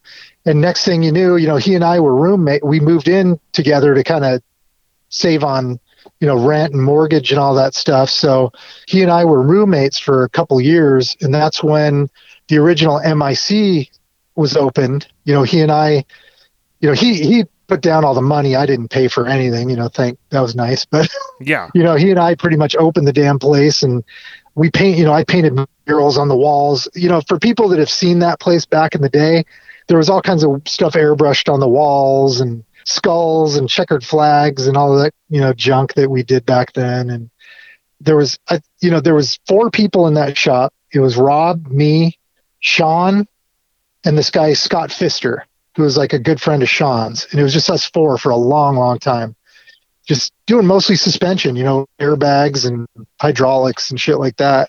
And then I did my airbrushing and stuff in the, you know, on the side over there in the corner. Yeah, and e- even going back to like in in like Truckin '96, like they had um there was a suburban that I had talked to Sean about. Rest in peace, Sean Mahaney, and it was like Uh-huh. the suburban that was white and it had like hydraulics on the front. You know, they they were putting hydraulics on these trucks, and it was Yeah. called the Bomb, but it was like the um it was like a Phantom Dually too, which is a little bit different, right? Because it's SUV and stuff. But like it kind of it kind of reinforces, and I want the listeners to know that like MIC kind of goes back to, you know, almost like that mid '90s, like '96 ish. Would you say '95, Yeah. '96? Yeah. Yeah. Probably 96. Yeah, in the run that they had, um, you know, I want to talk about a few of the trucks, but you know, when we had Sean on, one thing that we talked a lot about was that how Crew Cut, you know, became Crew Cut from West Side, right? And Yeah, you know, a lot yeah. of people like over here, we used to look at it, and and I'm, you know, rest in peace, like I said to Sean, but we talk about it, and we're like, man, like how. But wait a minute, the dash is different, and the motor, and, and you know, and he kind of talked a lot about like how Rob wanted to kind of like make it, you know, conceal some of that, and it was kind of this undercover type thing. But you know, when you think back to like that epic truck, you know, West Side, and then it turns into Crew Cut. Of course, and Uh-huh. then Heather and Joey, you know, Heather wins it, and then she made the tag East Side, which I thought was awesome because you know they were out out this way. Like, how cool was it? And can you talk a little bit about like the what what your contribution was? Because I think some people forget that you know they think that you did one thing on the truck, but you know you were specific with me. Like you you kind of had one big thing you did on that truck. Well, the, the crew cut truck and the West Side thing. So Rob's whole idea behind that, to back up a little, he didn't want anyone to know it was the same truck because to him, he felt cooler if people thought, whoa, you did two these amazing. Right. Well, no, they just took the west side.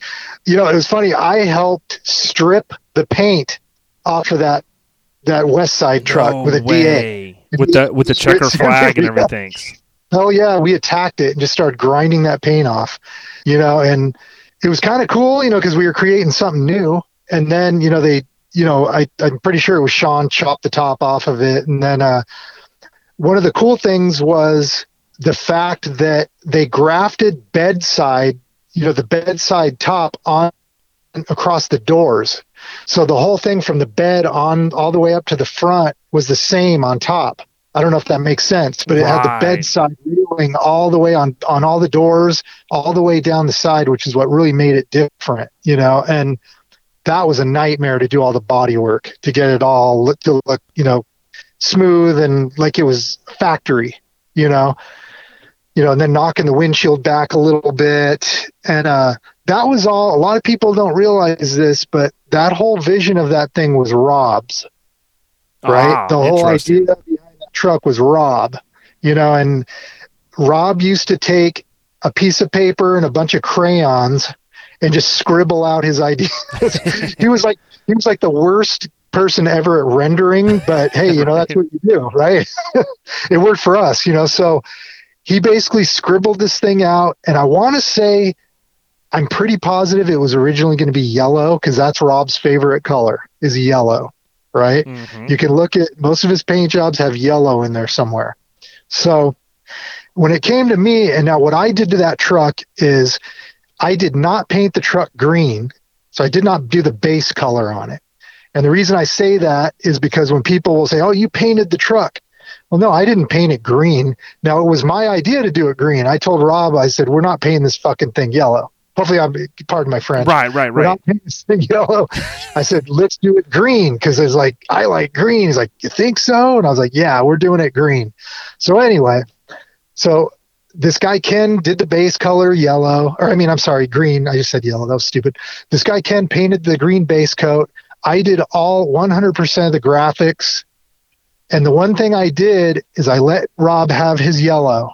So if you look at that thing, the pinstriping is yellow. And that's why. It's because Rob had to have his yellow on the truck. So that's why the pinstriping's yellow. And I did 100% of the pinstriping by myself. I had no help. Wow, dude, that is You know, insane, so- dude. You know, so so how did- the, how long do you think it took you back? I mean, that's a lot of canvas. Well, here's the thing is funny thing about that and I when I when I've taught custom painting before I bring this up once in a while. So also just to backtrack a little Uh-huh. bit. So the blue and the purple in the flames, that was all my idea. So that was my color combination. The only thing I didn't want was the yellow striping, but it's Rob's truck, so you know I can't like argue too I can't argue too much, right? So Yep. gave the yellow. Then I had a friend of mine, Danny Schultz, came in and started airbrushing the skulls that you see kind of on the back and on the Mm-hmm. He came in about he spent about three hours one night sketching some of that out, and then I came in and you know darkened stuff up and drop shadowed everything and finished you know finalized everything before I pinstriped it. So that's that. So what I was going to say about you're you're asking about time. Mm-hmm. So when you put tape on a truck, which I laid out the whole thing all by myself, you know, I, no, I had no help on it, which is fine. That's the way I do stuff, you know. So I laid the whole thing out, and then I had this. A couple people help mask. So when I say mask, it's basically back taping. You know what doesn't get the color, you know, the Mhm. purple and the blue. So one of the main guys that helped, and I want you, you know, make sure and give him credit is David Engel. And now David Engel, he has a he has a company called Engel Brothers Fabrication Oh wow. here in Southern California. He's incredible. He I still to this day work with David a lot.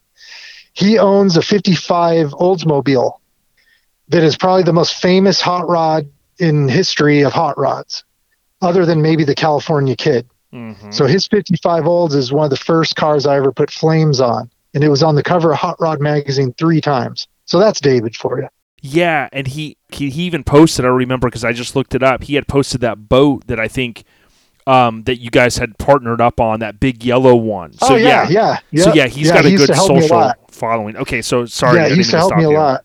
Oh no, no worries. No, David is like I talked to him yesterday. I mean, David, I talk to almost every day. Awesome. So, um, but I want to make sure he gets credit for that because Yeah. he was he was my slave. He was my slave. That's awesome. And he you, he might he might like look at you funny if he hears me say that, but I don't care. He was my slave. right, right. True story. So anyway, so when we like I said, putting the tape on is one thing. Probably took three days to lay that truck out, right? And that's me laying it out, cutting everything, and making everything the way I like it, right? Mhm. Then when it came after the colors were sprayed, and I sprayed all the colors on it, it took four people four hours to take the tape off that truck. Holy crap. Because keep in mind, all the jambs were done at the same time. So you've got four doors. So think how many jamb, you know, that's one, two, three, four. That's eight jambs on the Yep. damn truck. Yep. You know, and all that was laid out at the same time. You know, usually I do, I'll do the outside of a vehicle, then I'll do the jamb separate. On that one, I just did it all at once. It took us four hours. So that's 16 hours to remove the freaking tape. Holy crap, dude. That is insane. Yeah, because if you think about it, graphics like that where they're all overlapping, every little piece that overlaps has to be cut into a little piece. So Mhm. there's little tiny pieces of tape coming off. Like hundreds and hundreds and hundreds of these little pieces of tape coming off. Yeah, it's That tedious a work, of and and I I always thought like when people paint like the amount of time or like pinstripe and stuff like I just I don't know it takes a certain kind of person to have that patience I would think Steve. You know, yeah, you know, it's one of those things where it's just like anything else. You get in the zone. Mm-hmm. You know, I was pinstriping a friend of mine's truck just a little while ago before I started talking to you, and you get in the zone, and then you're just you're moving. You know, it's just like you're just you're not even thinking. You know, and Rob's truck, the crew cut truck, you know, I probably pinstriped it in like maybe three days. Wow. I remember the hood. The hood took me a day. You know, just the hood. I do remember that for some reason. but then after that, you know, you start moving, and then you just get in a groove, and it's like you're going fast. You know. Oh yeah. Now I, I forget who I talked to recently, and somebody was like, "Oh, I'm gonna I'm gonna give you a tidbit." But like on crew cut, do you? Re- someone was kind of telling me, right? So you, you mentioned how the windshield was laid back, where they maybe went to do that, and there was something that caused them. Like, was the vision always to cut the roof off? Is kind of what I'm getting at because somebody was like, "Well." They kind of started to do this, and they were like, I don't know if they. I think he wanted to maybe use a stock windshield or something, and somebody was just like they said ah just cut it off but i, I didn't know if you knew if if that was I don't ever think true so. I don't yeah think so. I think it was just chop it off. The one thing that's kind of cool that like almost no one knows is if you look at that truck, the mirrors are off of a Sea-Doo.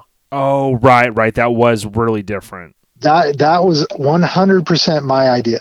nice okay I mean, like I said, like it or not, you might think it's the ugliest thing in the world. I don't give a shit, you know. But that was 100% my idea, and the reason is, at that time, I was a total river rat, and we were at the river all the time, and I had two Sea-Doos, Mhm. and I just gotten a new one, and the mirrors, you know, they were back then, you know, this is way back, you know, and they were they looked so cool, and no one no one knew what they were really, you know. You're you're always trying to do something different. And I taught, you know, I told Rob, I go, let's use Sea-Doo mirrors on this thing. He's like, yeah, that that look cool, you know. So he bought a set of Sea-Doo mirrors, and that's what's on it. yeah it's awesome and my buddy ron at hammered weekend wear you know he's one of our key guys and everybody listens knows that we talk about uh, hammered weekend wear all the time. And they actually put crew cup crew cut on a shirt and it was kind of cool because it was the theme party like it's 1999 and we Yeah, loved yeah. it because you know it just it, you know it had that you know that that feel to it. And one thing that um that I know that you're maybe not as connected to all this stuff because you know you got your own stuff going on but you know I'll tell you having watched you know the the TV show and, and this re you know rebirth of this truck Mhm. they they they spoke very highly of the paint and they said you know um, I think it was um, uh, uh, McCoy that was there and he was their lead painter and stuff and he just said hey you know we cannot like he, he really pushed that look we cannot change this paint at all and uh, you know supposedly maybe Sean had at the time had connected them to get the right colors or some little things here and there but they they were extra careful and that's just me i mean from what i know you know i'm not speaking on their behalf but i mean i, I i'm i'm thankful that they kept it the way the way that it is Yeah, as far as I know, all they did to that truck is, as far as paint goes, I think they painted a bumper for it. Mm-hmm. They, I think they repainted like a new front bumper, cover, whatever the hell it was. Maybe, maybe a grill. I'm not sure yeah because they called me and they were they couldn't get the color right. ah, so Ah, they called right. me and uh, I told them why they couldn't get the color. you know, and uh, Sean wouldn't have had a clue what colors were on that truck. You know, I still to this day know exactly what they are, which is funny as hell, and I don't know why. I just remember. yeah But the whole th- the whole thing was house color, including the clear.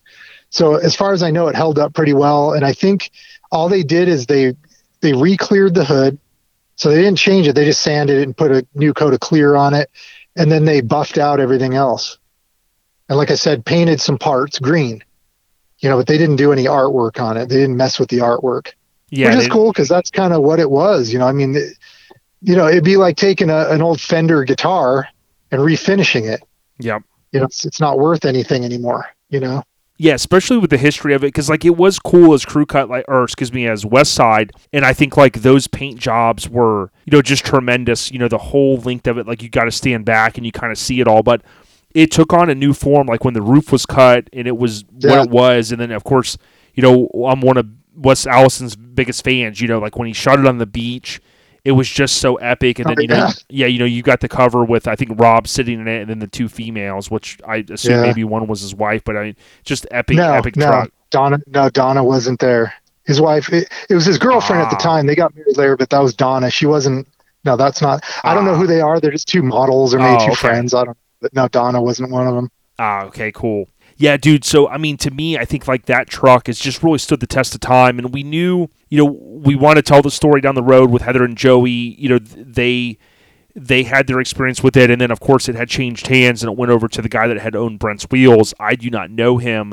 Um, Mhm. I went to SEMA only a couple times. I think 04 he had it out there. They had changed the wheels, and you know, then it Yeah. kind of had sat for a long time, and you know, it had bounced around. A couple people did stuff with it, but we were always hopeful that you know someone would you know at least keep it up, and you know that's what they did. And then uh, you know we're thankful that uh, Dave Schulman owns it now, we've had Dave on, but Dave is kind of like really a good curator with it, and you know he takes it out, he takes people on rides all the time, and it's really cool Mhm. to see that you know it stood the test of time for I guess going on almost 25 years, and it had three covers. People forget it had east or it had um, a west side, then it had the original crew cut, and then uh, towards the end of Truckin's run, it was on the cover. Yeah. So it's pretty Yeah, cool. funny funny story is that the producer of that show that they you know that they refurbished it the I don't even know what it's called what is it called it's the gas monkey thing Yeah, Uh, yeah. whatever that show is the producer called me he did not have an actual existing cover No of it. way. so here's what I did I he goes do you have one of the covers I'm like yeah I think I do so I found it I took a picture of it with my phone and I texted it to him and that's the one you see on the show No Is way. yeah, my text picture. Because I told him, I said, hey, if you need it, I'll just send it to you. He goes, no, I think this will work. That is epic, dude. I thought that was hilarious. You know, it's like this, you know, it's a, it's TV and it's like, here, here's a texted photo. right. You're like, that's 5K, damn it. was No, but- perfect.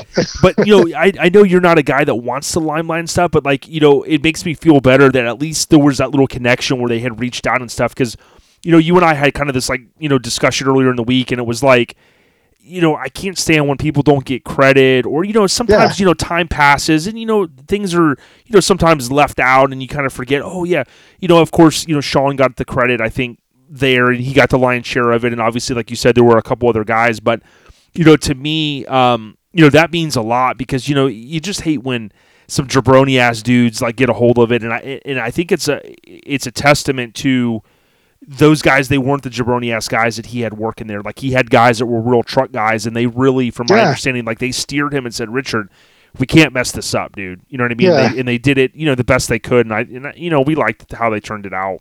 yeah, you know, it's kind of cool. They got a hold of me. I mean, it was the painter. Yes. Again, you know, I forget his name, but uh, Yeah, he called me personally one day and he was the one asking me, like, I can't get this green right. And I'm like, Yeah, my first thought was, what do you mean you can't get that green right? It's easy. and then I figured out what he, you know, it's just one of those kind of like things like afterthoughts or, oh, okay, I get it. Here's what you need to do kind of thing. And I was happy to help him out. You know, it was nice, you know, it was cool that they called me, you know, and Sean and I had actually spoken bef- like, I don't know when it was. It was probably maybe eight or nine months before he passed. And he told me he was thinking about going out there Mhm. and helping them on it and wanted to know if I wanted to go with him. And I was like, I don't know, you know, I don't know, maybe figure it out and let me know, you know, what they're what they're talking about. And so, you know, we probably would have, but you know, obviously it didn't work out, you know, for obvious reasons, you know. So Yeah. Well, you You know, know- and it was cool that they reached out to him, and and it, just a few more things that came to mind for me is that, you know, when I look like actually just this week, dude, small world. When I got involved in trucks, you know, I became friends with Steve Nielsen because I was buying stuff from him at Ultra Images, and Mhm. Steve had sent out you know these classic VHS tapes, and they it wasn't smut, it was you know truck smut is what I call it. So yeah, yeah. so just this week, I I've been ripping more of it, and um, from the DVD, I had it transferred, and dude, it was like uh, Cow Truck Jam '98, and Yeah. dude, you see you see um, uh, West Side there, and of course the Blazer I had mentioned earlier, and you know the crew or the the MIC, like they they really. I don't want to say they were the first shop, you know, because there were there were others. You know, we've talked about Trendsetter and some of these other classic shops, but like they really had like what you said, like this West Coast like flair to them, like with their booth Yeah. and then the inside of the shop, like you said. And you know, not taking anything away from like even Ryan and West Coast Customs and stuff, but you know, these guys were, you know, you guys were at the kind of the forefront of a lot of that, in my opinion. I think that was before any of that stuff. It was, yeah, I'm, pr- I'm pretty certain. You know, and Ryan was kind of building up, and he, obviously he built his empire. But now, does do you still um, talk? Like, I don't know anything about Rob Maji. Is he still around, or is he involved with trucks at all? he is. He is. He's he's heavily into real estate. you know, Ah. because his parents are real estate agents, and you know they kind of passed that on to him, which is pretty damn smart. You know, Yep, and uh, yep. that's as far as I know. That's kind. Of, you know, I haven't talked to him in quite a few years. The funny thing is, the I talk. You know, I did something for his mom. really? You know, like That's a few years ago. Yeah. You know, some it was like an antique thing. She wanted me to do some lettering on for her, so I did that. And uh, you know, I you know asked about him, and I, I got his number. I just hadn't really I hadn't talked to him. You know, maybe one of these days I will. You know. Yeah, yeah, absolutely. I know how things go. Now, of course, that I mean it's kind of lion's share, but what I think is, you know, we're talking to uh, St- Stephen Van Diemen, And uh, if you go out on Instagram and you type in uh, Van Demon D E M O N, you're going to see his Instagram. And one thing that I appreciate, you know, we kind of were starting to nail down, you know, making this audio happen. And you went out there and uh, thanks for doing it. You posted some of the covers, right, and some of the work that Mhm. you've been involved with, and um, you know everything from lowered to lifted. But one of my favorites was a street trucks. Um, it was like a black truck, and it had this like I know I'm going to say it wrong, like a purplish uh, flame that kind of went down it. It was extended cab. Yeah, I forget the guy's name that that owned that. I forget his name, Yeah. but yeah, I know which one you're talking about. Yeah, so Yeah. many epic trucks, and and talk to us a little bit about just you know when you think back, you know, obviously you're you're still a young dude and you're doing all kinds of stuff, but like when you think back to all these, I mean, is there maybe a couple that come to mind that just really stand out in your mind? Yeah, yeah, totally. I mean, the funny thing, the truck you're talking about. Now, here's here's the thing that is kind of cool about it, and I copied that color scheme. You know, black's easy. Obviously, it's not like whoa, you came up with Right. black. You know, it was just a black vehicle. But as far as like the color of the actual graphics on it, Uh huh. I had done a 33 Ford Roadster for the Grand National Roadster Show a few years before that, Uh huh. and I used the same color combination. So what that is, it's hot pink pearl Ah. with, with violet faded around the edge. So you're seeing the the pink pearl in the middle just looks like a lighter violet. So that was just kind of one of those like kind of cool almost tricks that you would do where you know who the hell you know what like macho guy would be all put pink on my truck right but it looks amazing you know oh, when you does, use it right dude. you know, and he loved it. And he didn't, I don't even think he knew it was hot pink pearl, you know, just because the violet blends into the hot pink and makes it look like a lighter violet, you know. But that's what that is. So, anyway, um, I don't know. Let me think. Um, I mean, usually, see, for me, I mean, a lot of it is is different things, not necessarily trucks. Some of the more involved, as far as like time, you know, would obviously be Rob's the crew cut truck. That was like a ton of time. Um, there was one that I did that was on the cover of um God, I'm probably wrong, but I think it was Street Trucks. It was that one with the dice all over it. Yeah, It's like uh it's white yeah, that, that was uh, dice Tahoe. And red. Okay, Or see, no, that shows actually, you I'm what I know sorry. No, no, no. I'm, you know what? I'm totally sorry. That was a C. That was a newer, uh, new body style uh, pickup, and it had like the yellow and blue and red with the dice. I think. Yeah. right? Okay. Yeah. Yep. I really liked that one. That one was fun. And then uh and it was just like over the top. I mean the jambs were all done underneath everything, you know. That was cool. You know, I did a few cars for Sean, you know, that no one ever saw. Oh, or I think maybe one what- his Impala was probably in something. I want to say it was in Lowrider, but that was a cool one. But you know, that wasn't a cover. Most people have never seen it. It was it was a brand new Impala at the time. You know, and I did graphics all over it. And I did like the Impala like the actual like Impala logo on the side was incorporated into the graphics. Then you know there's you know the that freaking um that excursion you know the sexcursion Right. that Craig owned Craig that Elder. thing was nuts. I mean I you know I'm not going to tell you I look at it and think it's the most beautiful thing in the world, but God that was a lot of time. You know. I had help pinstripe in that one. A friend of mine, Kent, helped me pinstripe that over the course of like two nights, I think but that was one of Craig Elder's where it was like, I want every inch of this thing covered, you know, and that's what happened with it, you know. Yeah, So and what's was- crazy is that was on the cover of uh, Street Trucks July 01. So like literally 20 years, like in a couple weeks, boom. And But wasn't it before the Flames? Yeah, I think it. What you're right. Yep, you nailed it. It was before the flames, and that just kind of goes to show you, Steve, like how you know, because I mean, you dealt with them, but like this guy would he would build the craziest stuff, triple convoluted bags, big wheels, tires, all this, but then he would still be willing to go back. Like he just wouldn't sell it. He'd go back and do more yeah, work on it. do dude. something else to it. Yeah, change the color or whatever. Yeah. Yeah, it was it was crazy. Now the red one, I know when we kind of had had this conversation earlier in the week, but the red new body style Chevy, right? So these Chevys come out, and and and I forget if it was the first one totally done. It probably was, but you kind of had this unique story about the eyeball on the back. I think. Oh yeah, the one. Yeah, that one. Um, like I said, I I'm someone that I don't know what truck is what. you know, I just right. know it had four wheels and a steering wheel.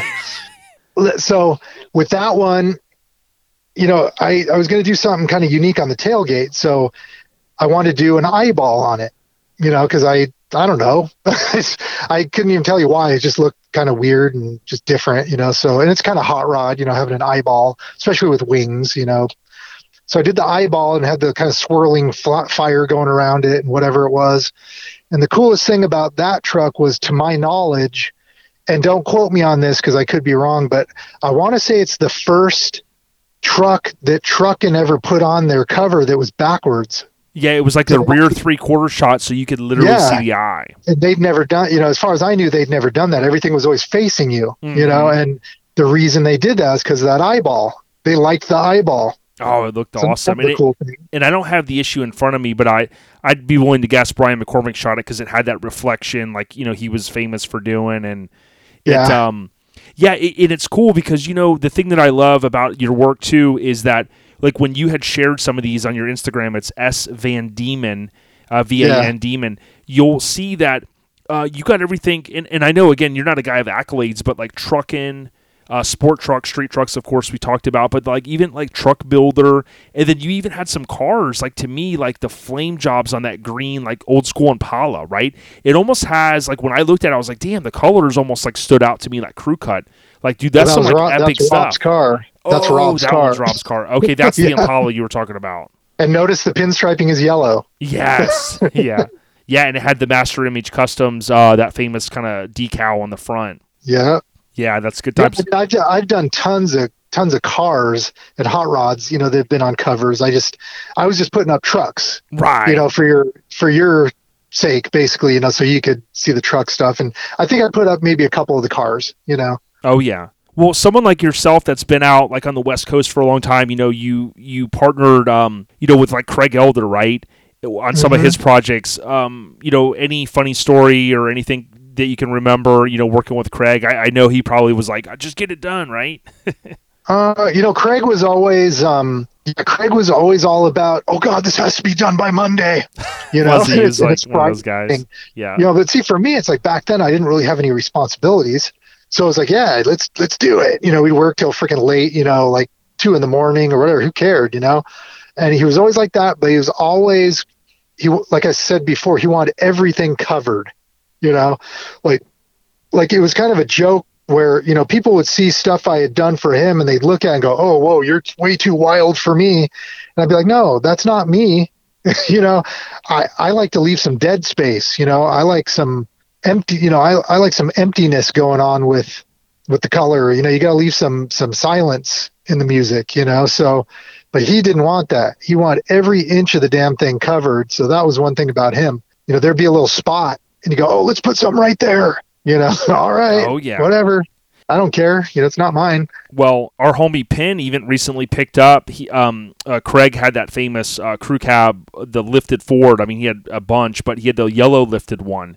And yeah. Penn, Penn recently picked it up, I think, at uh, at auction at Barrett Jackson, and you know he's going to kind of really? curate huh. that, and you know he's been cruising it around. But you know when I think about like MIC, and then you think about Craig Elder too, like those runs that they had with you know n- not even you know they may not even have been like trying to chalk it up. Like you know we all know like Craig Elder was building some crazy shit, but you know if you look back in history at the runs that these guys had, including Rob and, and team dude, I mean, it's like epic stuff. I mean, how many features and covers and back covers? I mean, Street Trucks had MIC ad, full ad on the back, and of course, yeah, I know there was yeah. the, the, tie-in with the you know the truck giveaway and stuff. But dude, that's some epic shit, man. Yeah, you know the the yellow truck you're talking about. I did the boat. I don't know if you ever saw the boat, yes, but there I was did. a boat. Yep. Uh, it's a, uh, I think it's an HTM High Tech Marine mm-hmm. is what it was. I did the boat way before the truck. Oh, really? And then and then he brought the truck and I did the truck and that was one of the few vehicles I ever did for him where I didn't cover it because I wanted it to look kind of have a cool look to it. I didn't want it to be like smothered in those little flames.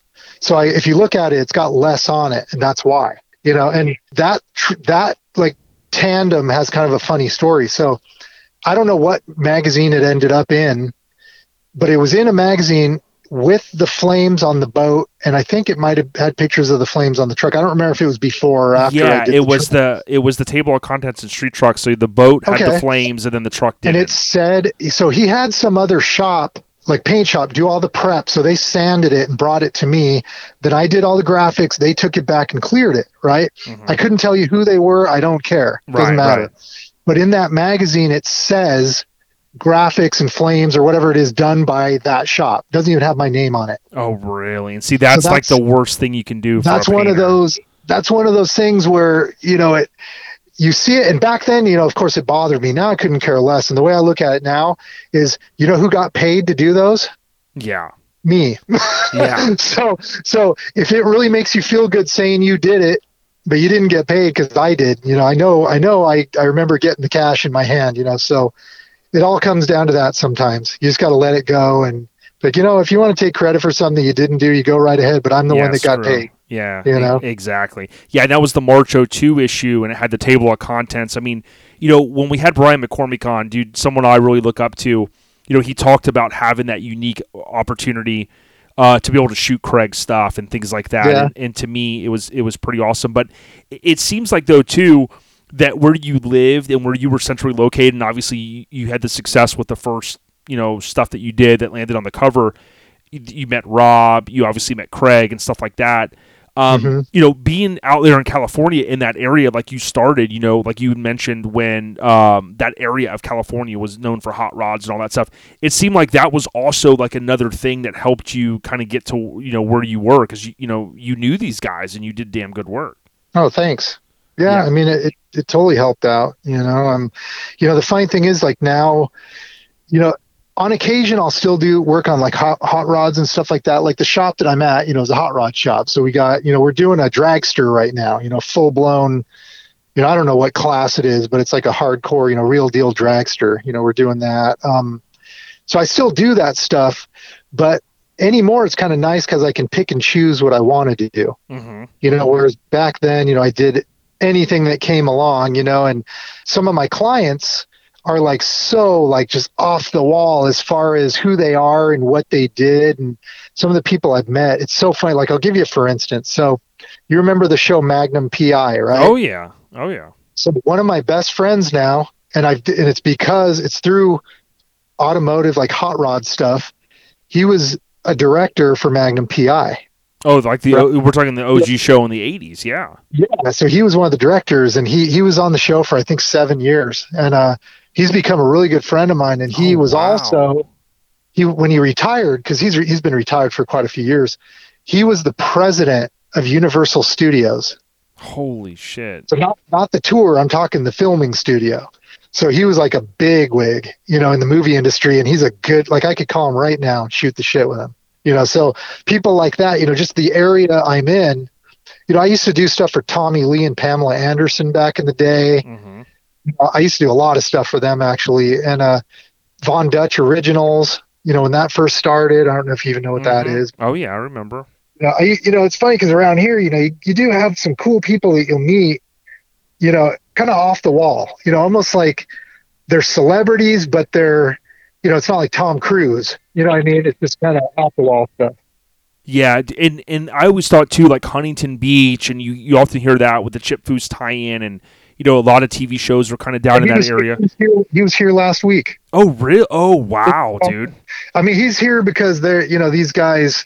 Ron is friends with them, and they do stuff with them all the time. I don't, you know, I just Yeah. say, Yeah, stuff. you got your own stuff. Yeah, because you know you've been around a lot of these guys, so you're not like uh, you know whatever. But to me though, that that California area, I know uh, Jimmy Shine and even um, Yeah. yeah, he um, was in, he was in my way earlier. I think I told you that.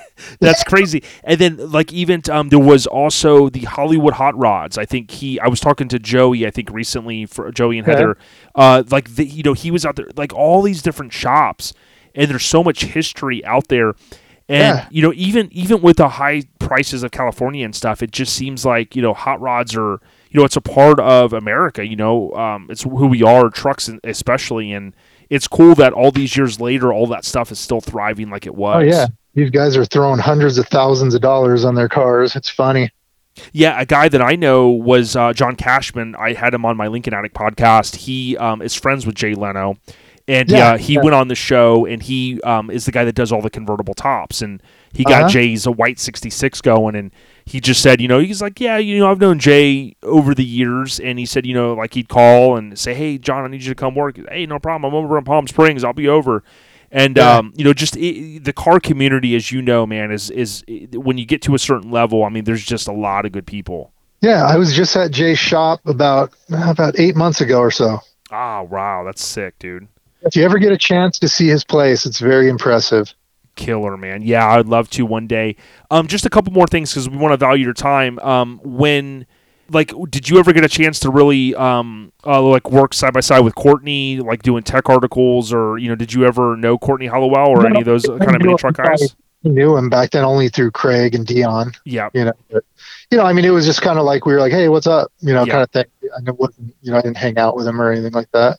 Well, here's something cool for you. I had a guy named Kal Smith on the podcast, Uh-huh. and Kal was out from here, and, and and funny enough, his name is Cal K A L. Okay. And um, he went on to tell me stories, um, not on the podcast, but like how he goes, man, he goes, I remember meeting um, Craig and Dion and these guys like at the infancy, like before they even started Cal Concepts. And he was like Yeah. talking about how, you know, kind of like you were saying, like, you know, you've known Craig a long time. And I, th- I thought it was pretty interesting because like they even had similar styles. Like there's a couple famous trucks out here that he painted and cars, and you kind of look at it and you go, wow, you know, i- in and they arguably at Cal Concepts they created this awesome, you know, kind of West Coast uh, flair. But I also like what you've done over the years, and really also when I see a lot of what K Daddy does. Uh, you know, he obviously does these crazy flames and stuff, and really flames never seem to go out. You know, Yeah, yeah. I mean, uh, you know, anymore it's like it's better because you're not doing ten of them at the same time. For me, anyway. You know, so when I do some, when I do a flame job on something, it's it's pretty unique because you know, again, you know, I'm not doing like back in the day. You know, you're doing 10, 15 of them at the same time. oh yeah, You know, flame jobs on trucks and cars and all that. But what you said about what you said about Craig and Dion, you know, without a doubt, you know, they pretty much set the look.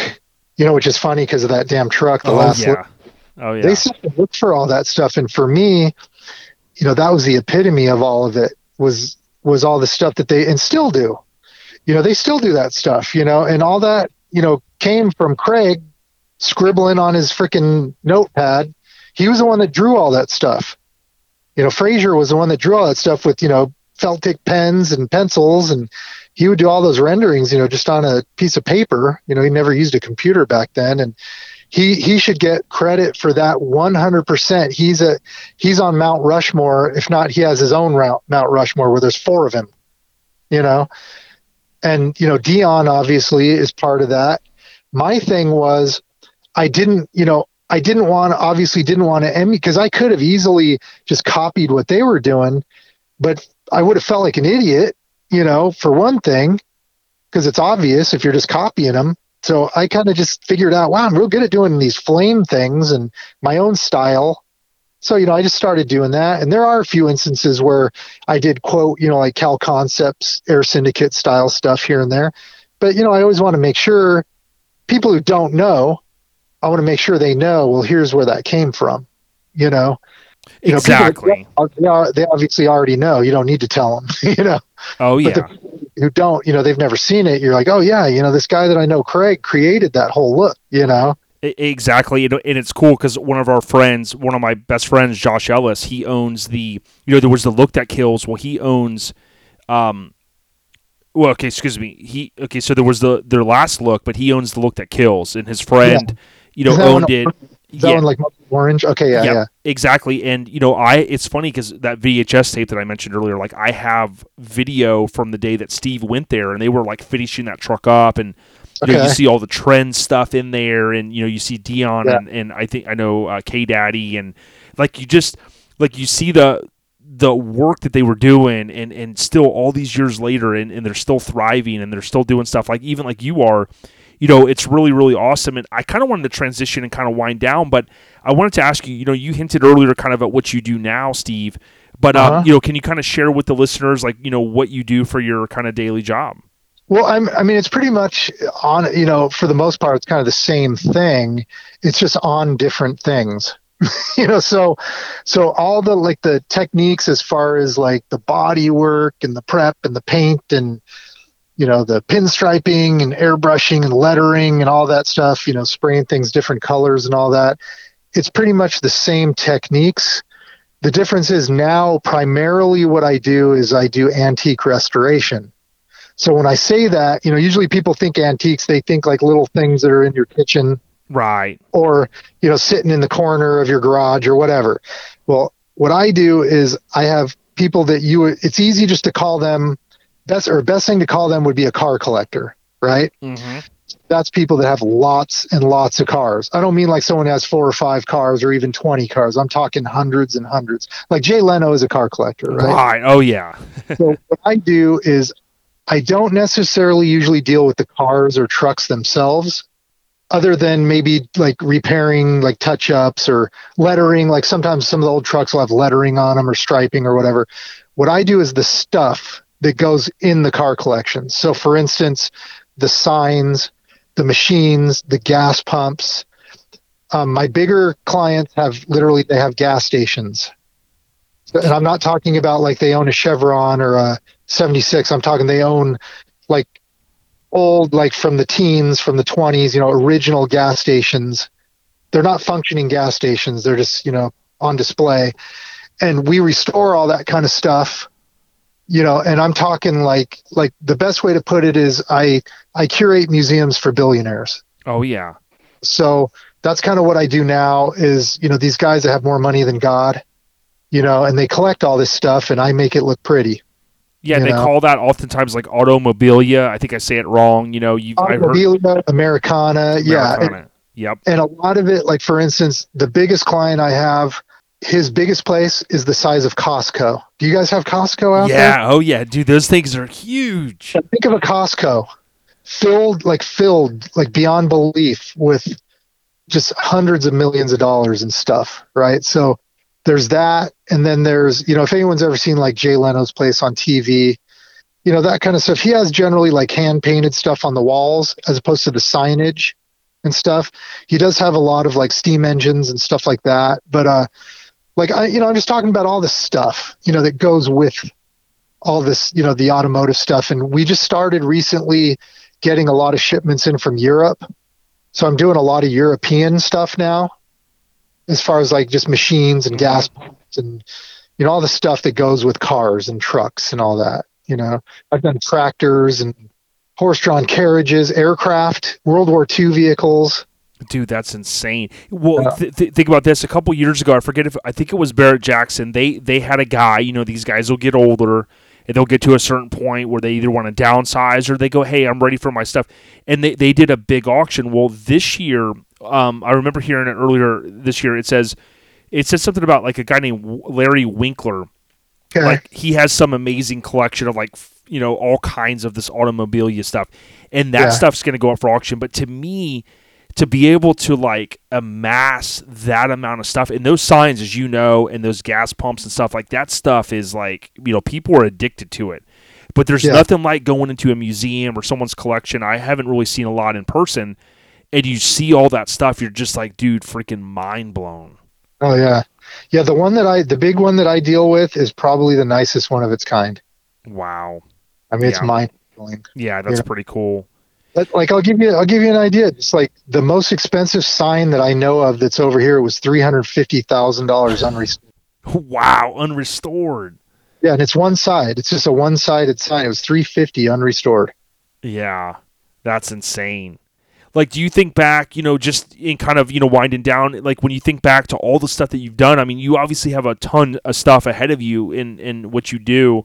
But, um, you know, do you look back and just say, wow, man, like it was an awesome ride? Or, hey, I forgot everything, oh, you know, almost everything I did, you know? Like, not really, but you know what I mean? Like, what's your sentiment as far as all of the, um, the success that you've had, man?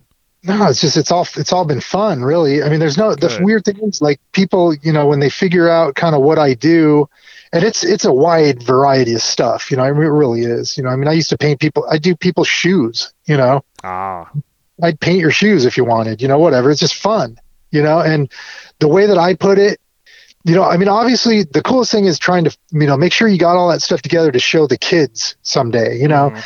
you know, they they look at it now and they're like, oh yeah, that's cool. You know, maybe someday they'll be a little more into it.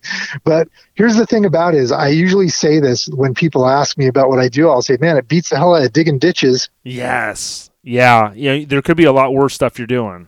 Yeah, I get to paint weird shit on people's cars. You know? Yeah, It's whatever fun. whatever they Yeah. want, exactly.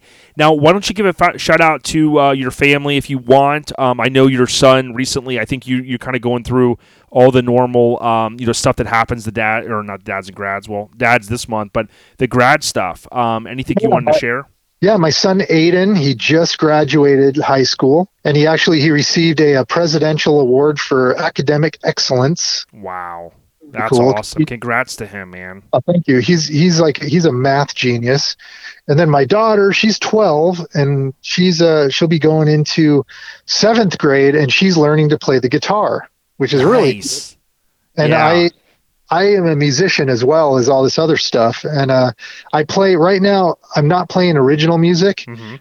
Right at this moment, I'm actually it's the funniest thing. I'm playing in a Led Zeppelin tribute band, Right. Damn. And I'm a bass player, so I've been playing bass for 41 years. And uh, and my guitar player in the Led Zeppelin tribute band, go figure, he's a guitar teacher, so he's teaching her how to play guitar, which is pretty cool, you know. That's insane. And just so your daughter doesn't feel left out, what was her name? Araya, Okay, awesome. like, like Mariah without the M. Araya. Araya, Araya, and Aiden. So cool, man. Yep. and she's crazy. She is just like she's nuts. She's just like the funniest thing on the planet. Yeah, that's crazy. Real quick, too, you had told me when we had talked before. So I, I know you said you're kind of doing the tribute stuff now, but you were also in a band like back in the day. I've been in lots of bands back in the day. Yeah, so one was called Function, right? yeah, yeah. Function was probably, if I have to look back, it was probably my favorite band I've played in. Because I mean, we literally we used to play with the Chili Peppers and Cypress Hill and uh, God, I couldn't even tell you who else. A bunch of other. I mean, Weezer. um, God, I couldn't. Even, I'd have to think. You know, I mean, we used yeah. to play bands. Yeah, it's pretty cool. know? And, and if if no one's watched it, um, you know, you just made me think of something like with Cypress Hill, but Netflix, um, they did that uh, when it came out. We had talked about it um, on the podcast a lot, but it was called L.A. Originals, right? And if you've Okay. never seen it, you got to sit down and watch it. It, you know, it's these guys that you know are amazing artists and photographer, and they've been together for like a long time. But you know, they grew up in that era of Cypress Hill. Um, Yeah. It's it's Mr. Cartoon, who I'm sure you Okay. know, and then um, es- Estevan O R I O L. I forget how to say his name, but those guys were tied in with um, Delinquent Habits and and Cypress and all that stuff. And I tell you, Yeah. every time I watch it, I'm like, dude, that that that shit, I just love. all- I love it yeah, all, man. part of it was tattoos. Yes. Those yep. guys, they were tattoo artists or are still. Yep. You know. Yeah, and they've tattooed a lot of people, but but Yeah. man, like it's been it's been a pleasure, dude. You know, for you giving us some time because, like I said, you've been on the list a long time, and I know there's a lot of other people out there that you know they're probably like, oh man, you know, we're gonna get to everybody. I promise that, but like, you know, when you think back, you know, and and you know, you think back and you bring up all these memories, and we talked a little bit about Craig Elder and all the stuff you've done and some of the projects that you've had your hands on, man. I, I just want to say thanks, dude, for for literally kind of blessing us with some of these stories, man. No, it was awesome to finally meet you. You know, yeah, man. You know, so we've been going back and forth, you know, for a while, and it's very cool to finally talk to you. Is awesome. I yeah, appreciate. it's a, it's a good trip down memory lane. We'll be sharing, of course, um, you know, some of the some of the past magazine features and stuff. And you know, again, you know, from us, just as truck enthusiasts, you know, we're no better than the next guys. Uh, we just love this stuff, but we say salute to you, man, because like I said, we always want to pay homage to the old school because without guys, I know you know this might sound cliche, but without guys like you and Sean Mahaney, rest in peace, and so many others, you know, we may not be where we are with the truck scene today. So, you know, on behalf of you know everyone out there, thanks, homie. I appreciate the hell. Uh, that is too cool. Yeah, you got it. And best of luck to your son, Aiden, as he ventures on in life. Your daughter, of course, Araya, and then your fam, dude. Keep doing what you do, Steve. I appreciate that. Have a great rest of your day. I know your day is almost over. I guess. I mean, Yeah, man. I'll put some Knight Rider on, fall asleep. I'm good to go. have a good rest of your night, and it was very cool talking to you. Appreciate you, Steve. Yo, yo. So there you have it. It's a wrap. Thank you so much to Steve Van Diemen for coming on. Now, I do want to correct one thing that I said. I did not have that December 2000 issue handy that had the red full size. It was dubbed the first body dropped 2000 truck. Of course, it was on the December uh, 2000 cover. Now, I mentioned just going off of memory and some photos that I had, uh, you know, found on online that I thought that BMC Brian McCormick would have shot it, but uh, doing the research, coming back, of course, uh, I did find that Mr. Wes Allison, dude, the one of the all-time great photographers, he did shoot that. So we'll be sharing some of the video of you know the magazine and you, you know how we do. So uh, that'll be coming at you guys through social media. But dude, there's a couple other things that I meant to ask Steve. So hopefully maybe we can get him back on just for a couple of minutes in the coming weeks. Uh, in the coming weeks, and uh, I know a few people I had posted in the Airhead Nation group. They had a couple of questions, and I didn't see those in time, so I didn't get to those. But I bet you Steve will give us about 10, 15 minutes and be able to answer a couple of other questions. Uh, but, uh, you know, we'll sync back with them. Again, you heard me at the beginning. Uh, Mike and I, we kind of got tied up and we didn't really talk a lot about Father's Day weekend. But uh, this weekend, again, kick back and, uh, you know, do what you do, enjoy it. And if your dad's still here, as I mentioned at the beginning, spend some time with him, call him, and uh, just cherish all of that time you have. So, with that being said, Scraping the Coast is next weekend. We'll see you in Biloxi, and uh, we may try to get that uh, episode out a little bit early next week. ODB, the mayor, stay on the rise. We at you. Peace.